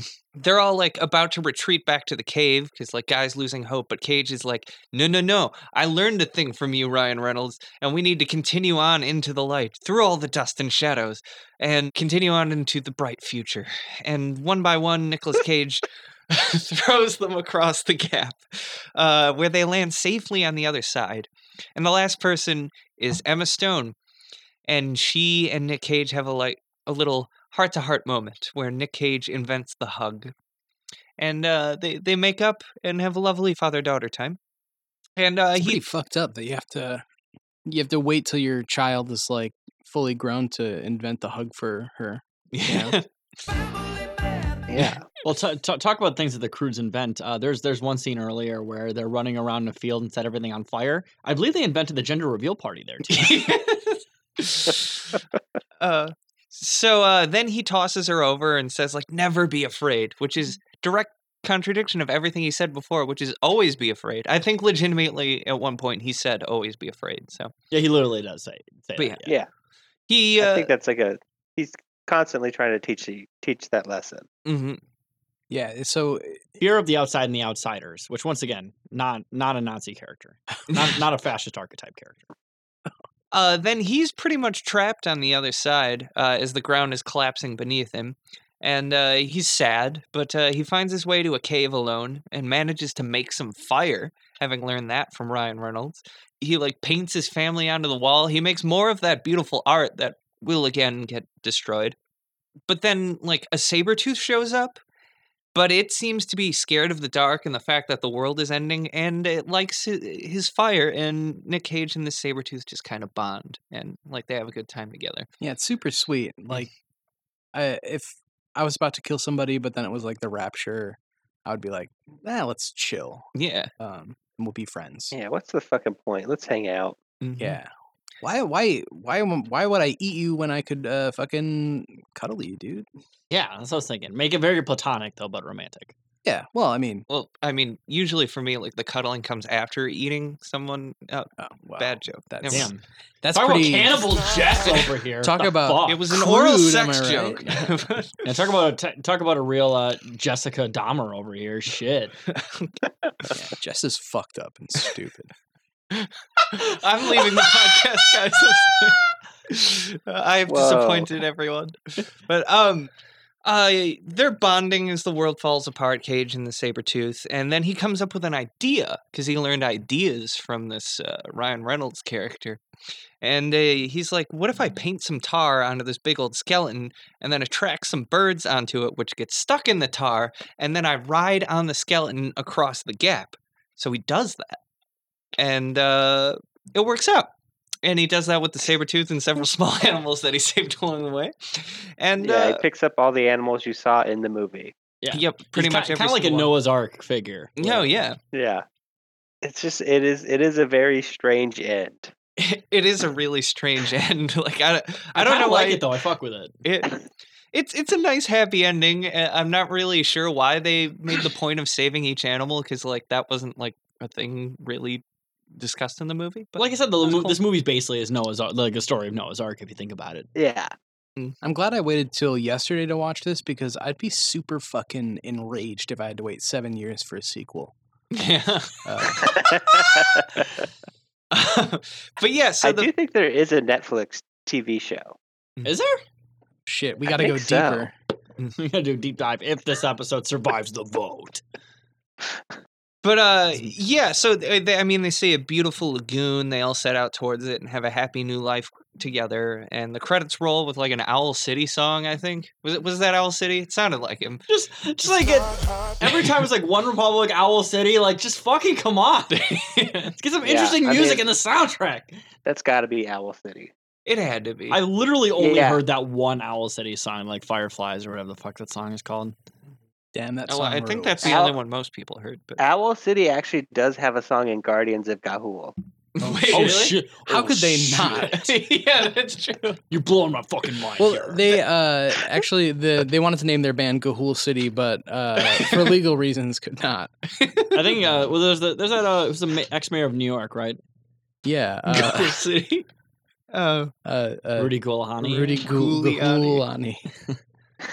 uh, Uh, but yeah, so that's that's the whole plot summary I got here. What what do people think about this movie? You know, I kind of like it. I, I I can't say it's my favorite movie of all time, but honestly, the, the CG was pretty good. I thought the the the plot was very basic and was pretty like well well tread stuff. Like I mean, it's basically like a Noah's Ark story to be honest. Mm-hmm. Mm-hmm. Um, but still, like it, you know, it's it's not overly long. It's kind of interesting enough, and Nick Cage did a very good voice work job. I especially love when Nick Cage does his mini freakouts as Grug. because Yeah. he'll do like mini freakouts. Well, yeah, his the his first scene in the movie was is just like him screaming, which is like okay, I understand why we Well, cast so, Nicholas. Cage. Yeah. so and actually, there's another freak out in the movie where he's being chased by monsters. Like, ah, it's trying to kill me, man! Uh, I I will say um, this is one of those movies that uh, you know it makes me want to go out and have a bunch of kids so I can show it to them. Yeah. I want to have a bunch of kids where we can live in a cave and be like, outside scary. Yeah, I mean, well, I I would show them the first half um, before they learn their lesson. yeah. Uh, Yeah.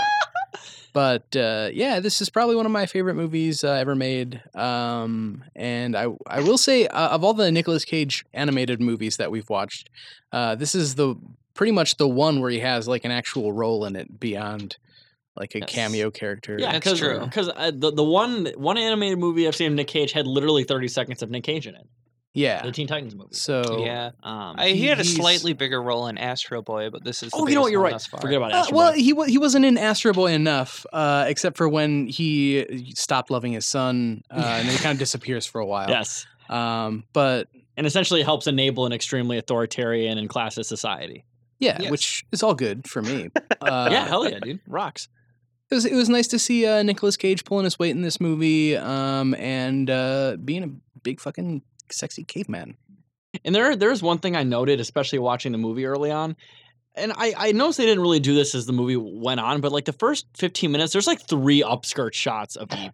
Wait, really? Yeah, I'm like, what the fuck? Like, not like they're not like zooming in, like it's not like Japan or something, but like they'll pan the camera to where she's like walking up a cliff. And I'm like, why did you have to pan to that angle? Uh, Like, it just looks animators really are weird. perverts usually, but You said Yeah, I animators mean- are perverts? Mhm. I agree. That's true. Everyone mean, in Hollywood's a pervert, though. what's It's more true, it's What's true. more innocent, going to the mall and taking creep shots, or fucking sitting down at a desk and animating your own? so I don't know. That's a good question, honestly. But yeah, I thought this was a pretty good movie, solid movie. Um, I think the animation's quite nice, and I really like the creative creature design. Like, I didn't Yeah. talk about it too much in here, but the animals are pretty cool. The the colors are also very vibrant too. yeah, yeah, it makes me wish I was uh, fucking on mushrooms for this one, but I wasn't this time. So Well, Is that a now common you know, thing Now for Nick you know Cage? for next time. Yeah. Yeah. Is that a common thing when you watch Nick Cage animated movies? Oh, well, if, if I know there's going to be a lot of bright colors in a movie, you know, I want to uh, freaking elevate those colors, you know, baby. Bla- fucking blast them in my skull. yeah, and uh, I definitely agree. This is, uh, I think, this was Cage's best voice acting performance yet that we've seen on the show. yeah, I Like, agree. he actually did a, a good, solid job, did a lot of work here, and he put in a lot more effort. Because a lot of the time when he's doing voice acting, I feel like he's not really putting much inflection in what he's doing in the other ones. And then maybe it's just because he's just in a tiny cameo, and here he's in a lead role, so he had to work it more. But Yeah. he did a good job here. Uh, Well, d- he. I mean, his best role, to be honest, is when he played the mole in uh, G-Force. That was Yeah. his best voice acting role. That was a fucking killer movie, too. So He put so much effort into that. all I know for sure is that, uh, you know, I if I'm trying to take some girl out and I fucking pull up and her her dad is uh, Nicholas Cave, man, I'm not going to do anything bad on her. Yeah. I'm going to I'm going to kiss her good. You know, if, uh, if your on- on dad the right drives up and he place. was the guy that wrote the uh, the the script for the Gladiator Two that never came into fruition, you know you're gonna have a good time. Yeah. Um, the only thing this movie is really missing uh, is a little bit of Pauly Shore action. uh, I don't know. yeah. Um, Fred, Fred, we're missing a lot of Fred Durst too. Yeah, a fucking Fred Durst cameo would have been solid. Yeah, that would have really made it. Uh, I will say there's like I don't know. I mean, there's some pretty traditional like gender and family roles in this movie, but that happens in most kids' movies. That's just Yeah. a thing. We love heteronormativity uh, on this show. We love heteronormativity. We love the nuclear family, and we we love uh, reactionary social values. yeah, yes, absolutely. But uh, Those are the yeah. Those are all the pillars of Nick Cage. so- Yeah. I mean, really though, those are very common tropes in Nick Cage movies. outside bad woman property. Uh, all that. Capitalism really good. uh, Well, it's Nicolas Cage. Why not? Yeah. Thanks, Thanks, Dave. babe. I uh, mean, when you come from like r- Hollywood royalty, I think you you have a very interesting view of the world. Yeah, True. that's true. You don't fucking grow up watching Marlon Brando eat a bunch of deep dish pizzas and then turn out to be some well adjusted individual. I don't, I don't know what his childhood was like. That's just how I picture it. Well, that's the thing is that Nick Cage, he originally he's born in California, but he wasn't able to see California without Marlon Brando's eyes. Gotta get a lot of Slipknot references in this. I one. have to reference new metal no matter what. Good lord. Um, but uh, yeah. So, uh, anybody else got any thoughts to throw in here? Um, Or- I'd be interested uh, to see if this movie survives the vote. Uh, what the sequel will look like? Because I'd like to see what the sequel looks like. Well, we will have to see the sequel eventually. Is- 'cause is Nick, Nick Cage Cage in is that going to one? be in it. Yeah. Mm-hmm. yeah, he's in it. We love it. Yeah, and I would like Everybody's returning. Mhm. sick. I would like Netflix to uh, just find any way to pay us for talking about this.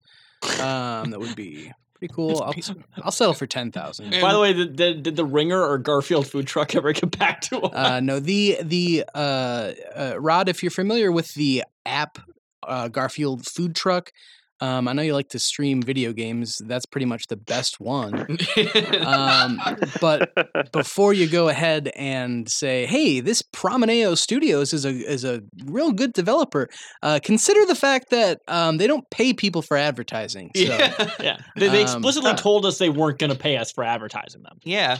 they they try to say that they like don't have money, but and I'm over here, you know, paying five dollars to get a lasagna to drop. Uh, so whatever. Um, yeah. Any other thoughts? no, I don't think I have anything else left to say on this one. But Uh, Just a fine movie. Yeah. fine, solid flick. yeah, good sexy movie. Dave, what do you think? Yeah, do you have- Do, you have, a summary, Dave, of the crew? Let's hear it. Hey, bro, what's up, man? I got this idea. And, like, what it is, is that we, like, go around the world, like, me and you, and we just, like, hack. Me and you are, like, really good hackers, right? We're We can hack. We, like, could make money off of this or something, like, They do kind of invent hacking. Uh, Yeah. in this the, movie. the hack was invented right after the hug. I it's believe. like hacking is, like, my life. Yeah. Yeah, flying the uh the whale bones across the I don't know. yeah, the that was chasm like or the whatever. original That's- life hack. That's basically a life hack. that was basically the first step towards like inventing a listicle about life hacks. Hack. Um, well, Essentially, those birds are first computer. I think Mm-hmm. the Eh. piranha birds are first computer. So yeah, not a lot of people know this, but the the dinosaurs evolved into birds, which evolved into computers. It's like hacking is, like, my life. All right. I guess with that, then we can just move on to the Amazon reviews from Mike. Uh, yeah, I was. Uh, I got some good Amazon reviews. Uh, a- as always, lots of uh, angry parents. Uh, I will. I'm going to read my own review first. Not enough fart jokes in this one for a movie called The Crudes. I was Uh. expecting a little more crude humor. Let me get some toots, baby. Um, yeah, I agree. I have a review from T Sand, uh, who writes Nicolas Cage at his finest, the greatest character actor of our generation, has done it again. From simple father to ultimate hero, the Cage delivers a moving performance every father can relate to. Bravo, sir. Bravo. To be fair, every father in America does teach their children that new things are bad and to fear everything. Yeah. I- I- yeah. Um, and as far as Very like, common father trait. Yeah, as far as like fatherly content goes, I'm fucking jamming Cats in the Cradle in this movie back to back all the time. So Hell yes. Um, I have a review from Noah83C who says, Cute movie.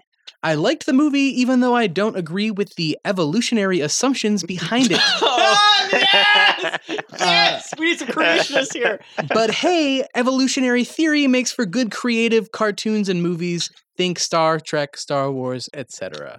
Um, How the fuck is evolution involved in Star Wars? Well, we were I Star can Wars. maybe Yes. understand No, the no, Star no, no, To be Trek. fair, Star Wars was in a, was a long time ago in a galaxy far, far I away. so- suppose, yeah. yeah, and we evolved from. And eventually, uh, yeah, humans had to evolve into cavemen, and then another galaxy had to be like super, super sorcerers, like technology people. Uh, Yeah, you- like when people say that we came from frogs or whatever, uh, Jar Jar Binks is the frog. Yeah. Uh, I have a degree. a d- f- fuck. you have a I degree have a de- ah, in Amazon I'm gonna reviewing? kill myself. Uh, I have a review from AMC and Two Boys.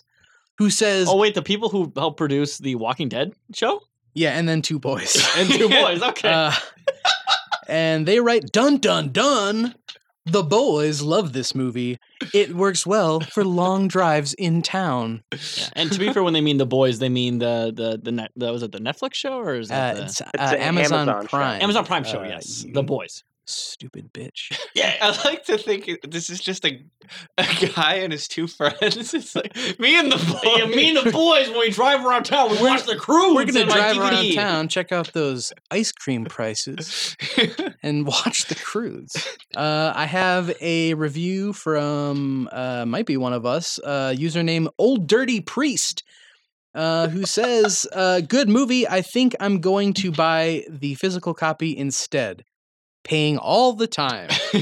Uh, so this guy has uh, evidently rented this movie a bunch and is fucking sick of it. Um, Sick of pain. Does this guy have a crude's rent to own program? Is how it's going on? yeah, If his i- like crude's rental budget is is going at getting out of hand. I uh, I downloaded a True Bill on my phone, and there's just two categories: uh, groceries and cruise. Uh, so It's like that drill tweet. you know, like three hundred dollars on bills. Like this is exactly that. Yeah, True thirty tweet. six hundred dollars on crudes Yeah. every month. I was literally thinking that exact same thing. when you mentioned it. Uh, I have a review from Danny Dare, who says, "Dumb, violent, boring." Oh man, if you want your little, uh, I don't know if they're referring to their child or their sexual partner. um, That's exactly what I was that was thinking. exactly what I was thinking. If you want your little to see rocks smashed into people's faces, an elderly woman pushed around, a girl beating up a boy because she feels like it, and fighting every three minutes, then this is the movie for you. If a confluence of violence isn't your thing, I'd look elsewhere and skip this drivel. Um. So No, you- you- that's from Danny Dare, correct? yeah, I'd rather Not listen to very da- Danny Filth's opinions on. This. not very daring of you, Danny. Uh, I mean, he, to be fair, he didn't. Uh, he was very Um, daring when he mentioned his uh, his kink. yes, that's true.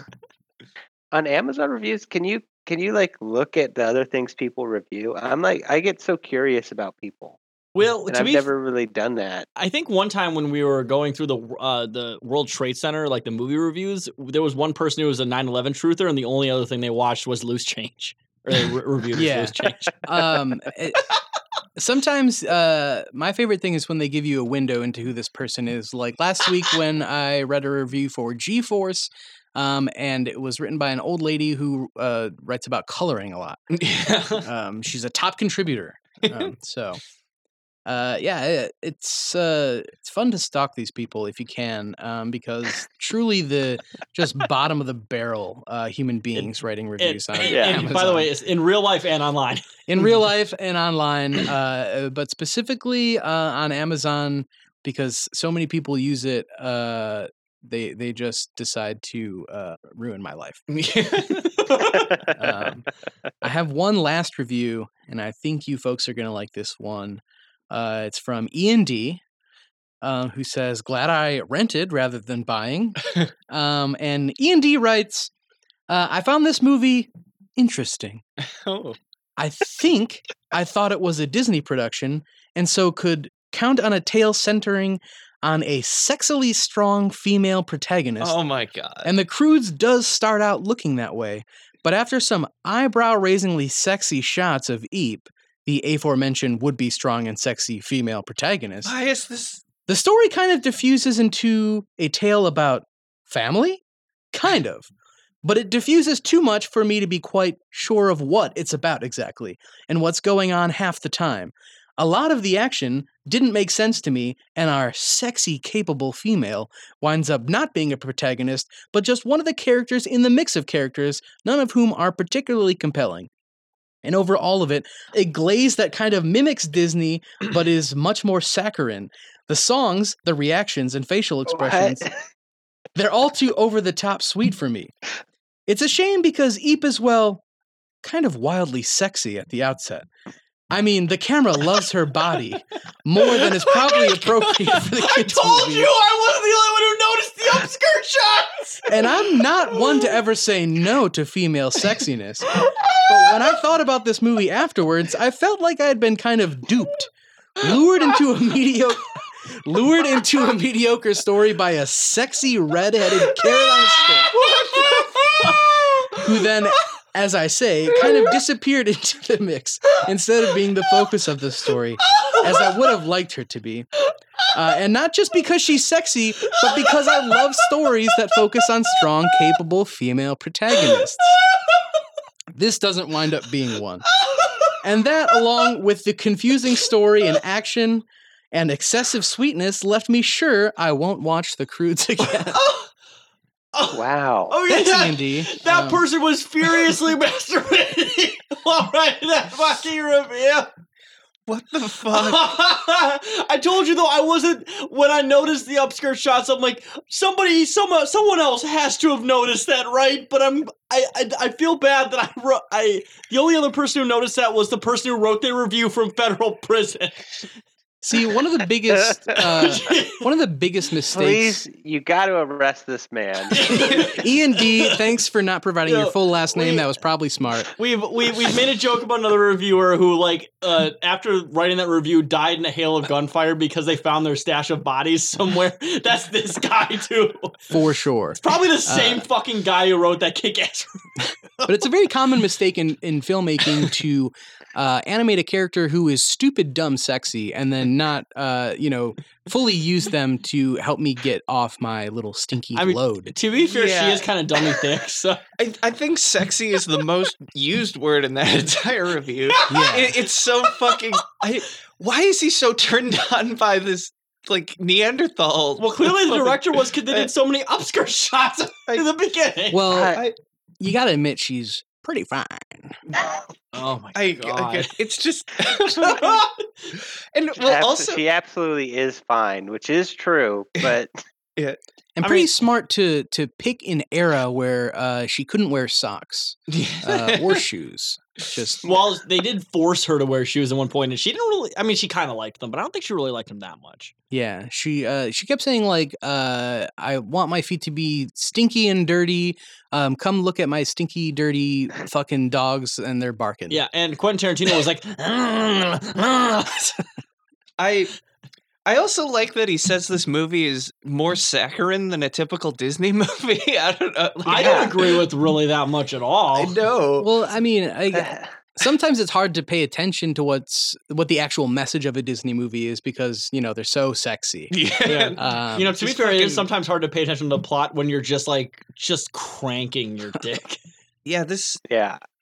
I feel like this guy has just spent hours like spanking it to Pocahontas and like God uh, Now, to be fair, no- we're not talking about the Disney movie. We're talking about to the actual figure Pocahontas when she was like 12 years old. oh God. yeah, I, Okay, I- I'm looking this up. So Eep Crude was, of course, 19. So I, I, I feel a Oh. little bit less creeped out about this. Uh, Uh, Okay. yeah, to be fair, the, re- the reviewer is like at least double that age. yeah. uh, actually, so um, I you, you, you. I did take I I I should uh share this with you guys. Uh but the the picture of the man who wrote this review um is troubling. Uh if Now, to the- be fair, we're if talking the about the review- literal picture or like the picture into their mind palace.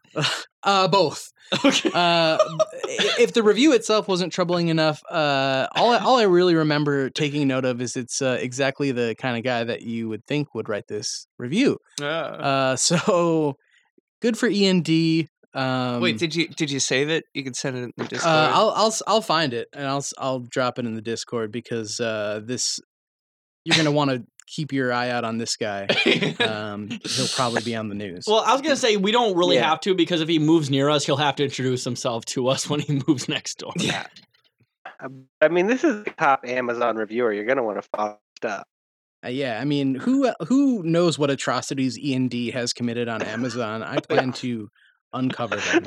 So So it's wait, it's Ian D, like the name Ian and yeah, then and the, letter, D. Okay. I'm Um, so I'm so excited to look this up, and they've only reviewed like fucking loli hentai or something. Oh, by the way, that was a three star review. So what? Dude, dude used the Yeah, word that- sexy so many times. Ooh, I'm. Ooh, I clicked on his profile. He's a independent contractor in upstate New York. I should probably not be doxing E and D, but you know what? um, How many independent contractors from New York literally listen to this show? You know, you gotta uh, fucking- here, I'll drop his picture in in in Discord. Oh, Uh, Oh that's my E and D. no, that's not E END. Oh my don't god! know okay, okay, okay. What? I'm look. I'm looking at it right now. That looks about the age I expected. Yeah. This man is a silver fox. Um, his uh, Amazon bio is: you can tell a lot more about a person by what they say about others than by what others say about them. Yes, that is Uh. very true, E and D. Yes, Ian, and Oh, we got a little window D&D. into you. um, Oh my god, that's incredible. That's okay. That's my favorite Amazon review I've ever heard on the show. That rips. Yeah, this is my favorite Amazon review. Uh, that wasn't you know like super racist. okay. Yes, that's true. Yes. uh, upstate New Yorkers, be on the lookout. I guess uh, we got nothing left but to get to the vote. Oh, yeah, that, was- uh, that was yeah. very, that was very climactic. That was great. We'll just Yeah. move. I was sorry. I was reading more of his profile. Uh, but You can see all of his reviews, which include uh, shirts and uh, noise canceling headphones that didn't cancel noise by the sound of his review. Uh, but yeah. Uh, so going out on the vote, uh, Rod. I don't know if you've listened to the show at all, but usually what we do is like count down uh, three, two, one, and then we all in unison say what we're voting for. and It's then a we lit- spend uh, 10 more minutes clarifying what we all said because we spoke over each other. Yes. Yes. And also, uh, Dave does the Okay. countdown every time. Uh, so, Dave, What? do you, do you want to do the countdown? What? I said, Dave, do you want to do the countdown? You know, fuck it. Let's just do the countdown. All right, so Je- Jess, you want to start? Uh, yeah. I'll just yeah. I'll I'll do the No. countdown. Uh, Three, two, One. the Cruise. cruise. Hack. You said the cruise too? Yeah. By unanimous? Yeah, that's like the cruise. first unanimous vote with a guest we've had in a long time. Yeah. Wow. It's it's truly an easy it's easy choice. Oh, yeah, absolutely. Yeah. and to be um, fair, I didn't really want to say what my vote was be- before, uh, like earlier when we were talking about it uh, when I first arrived here, because I didn't want to give all my secrets away.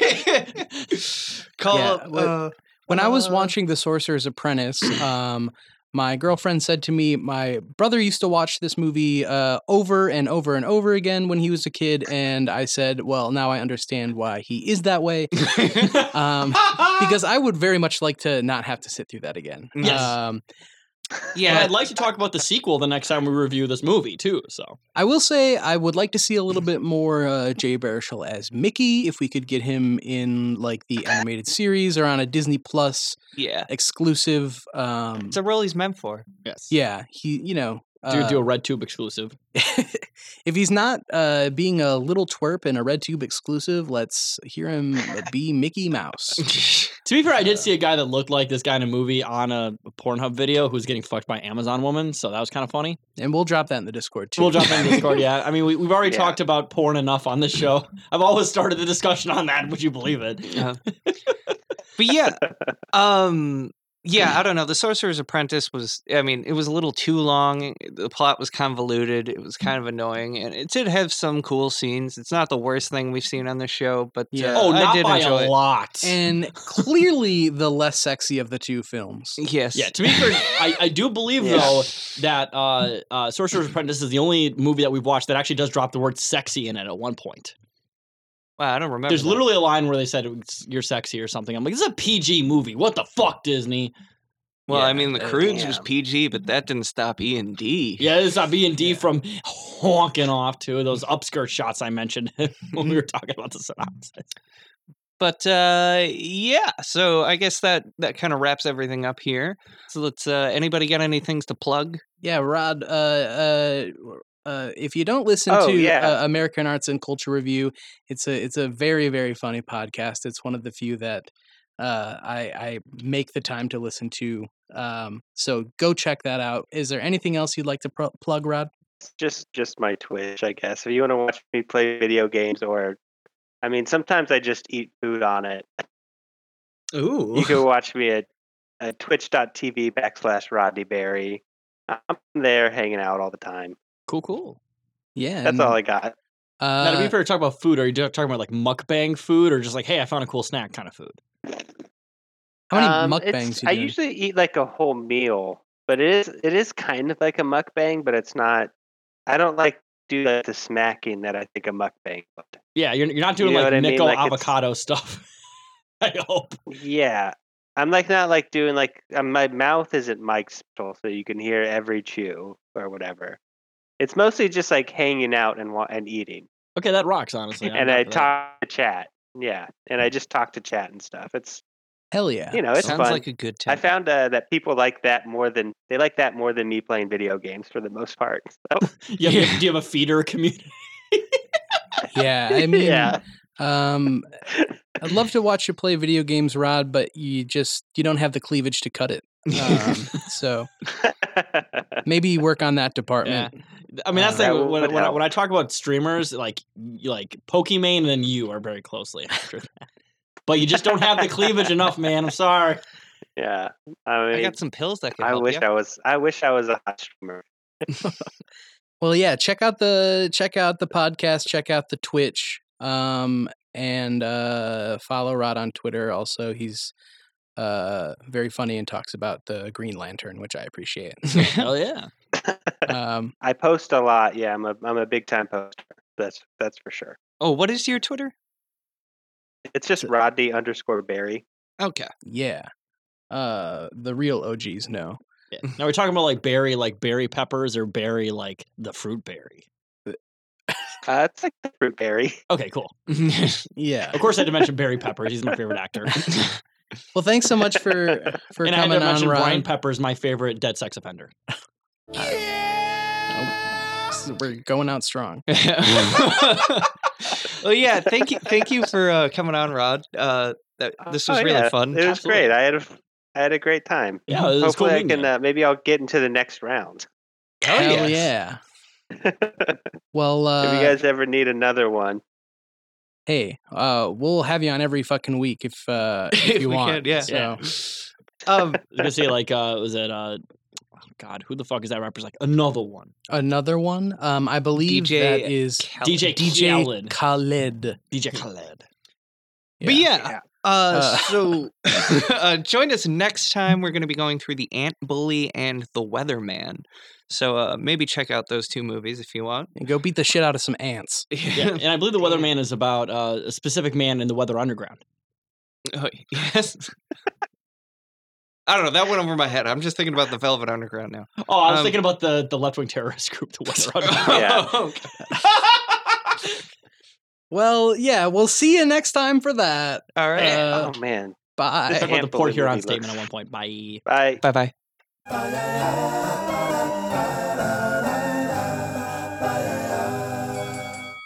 Cage fight.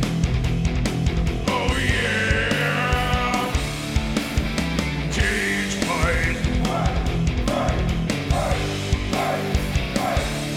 Here goes this cage. This has been a solid work production. Solid work. Solid work. Uh, solid work. Hey, solid work.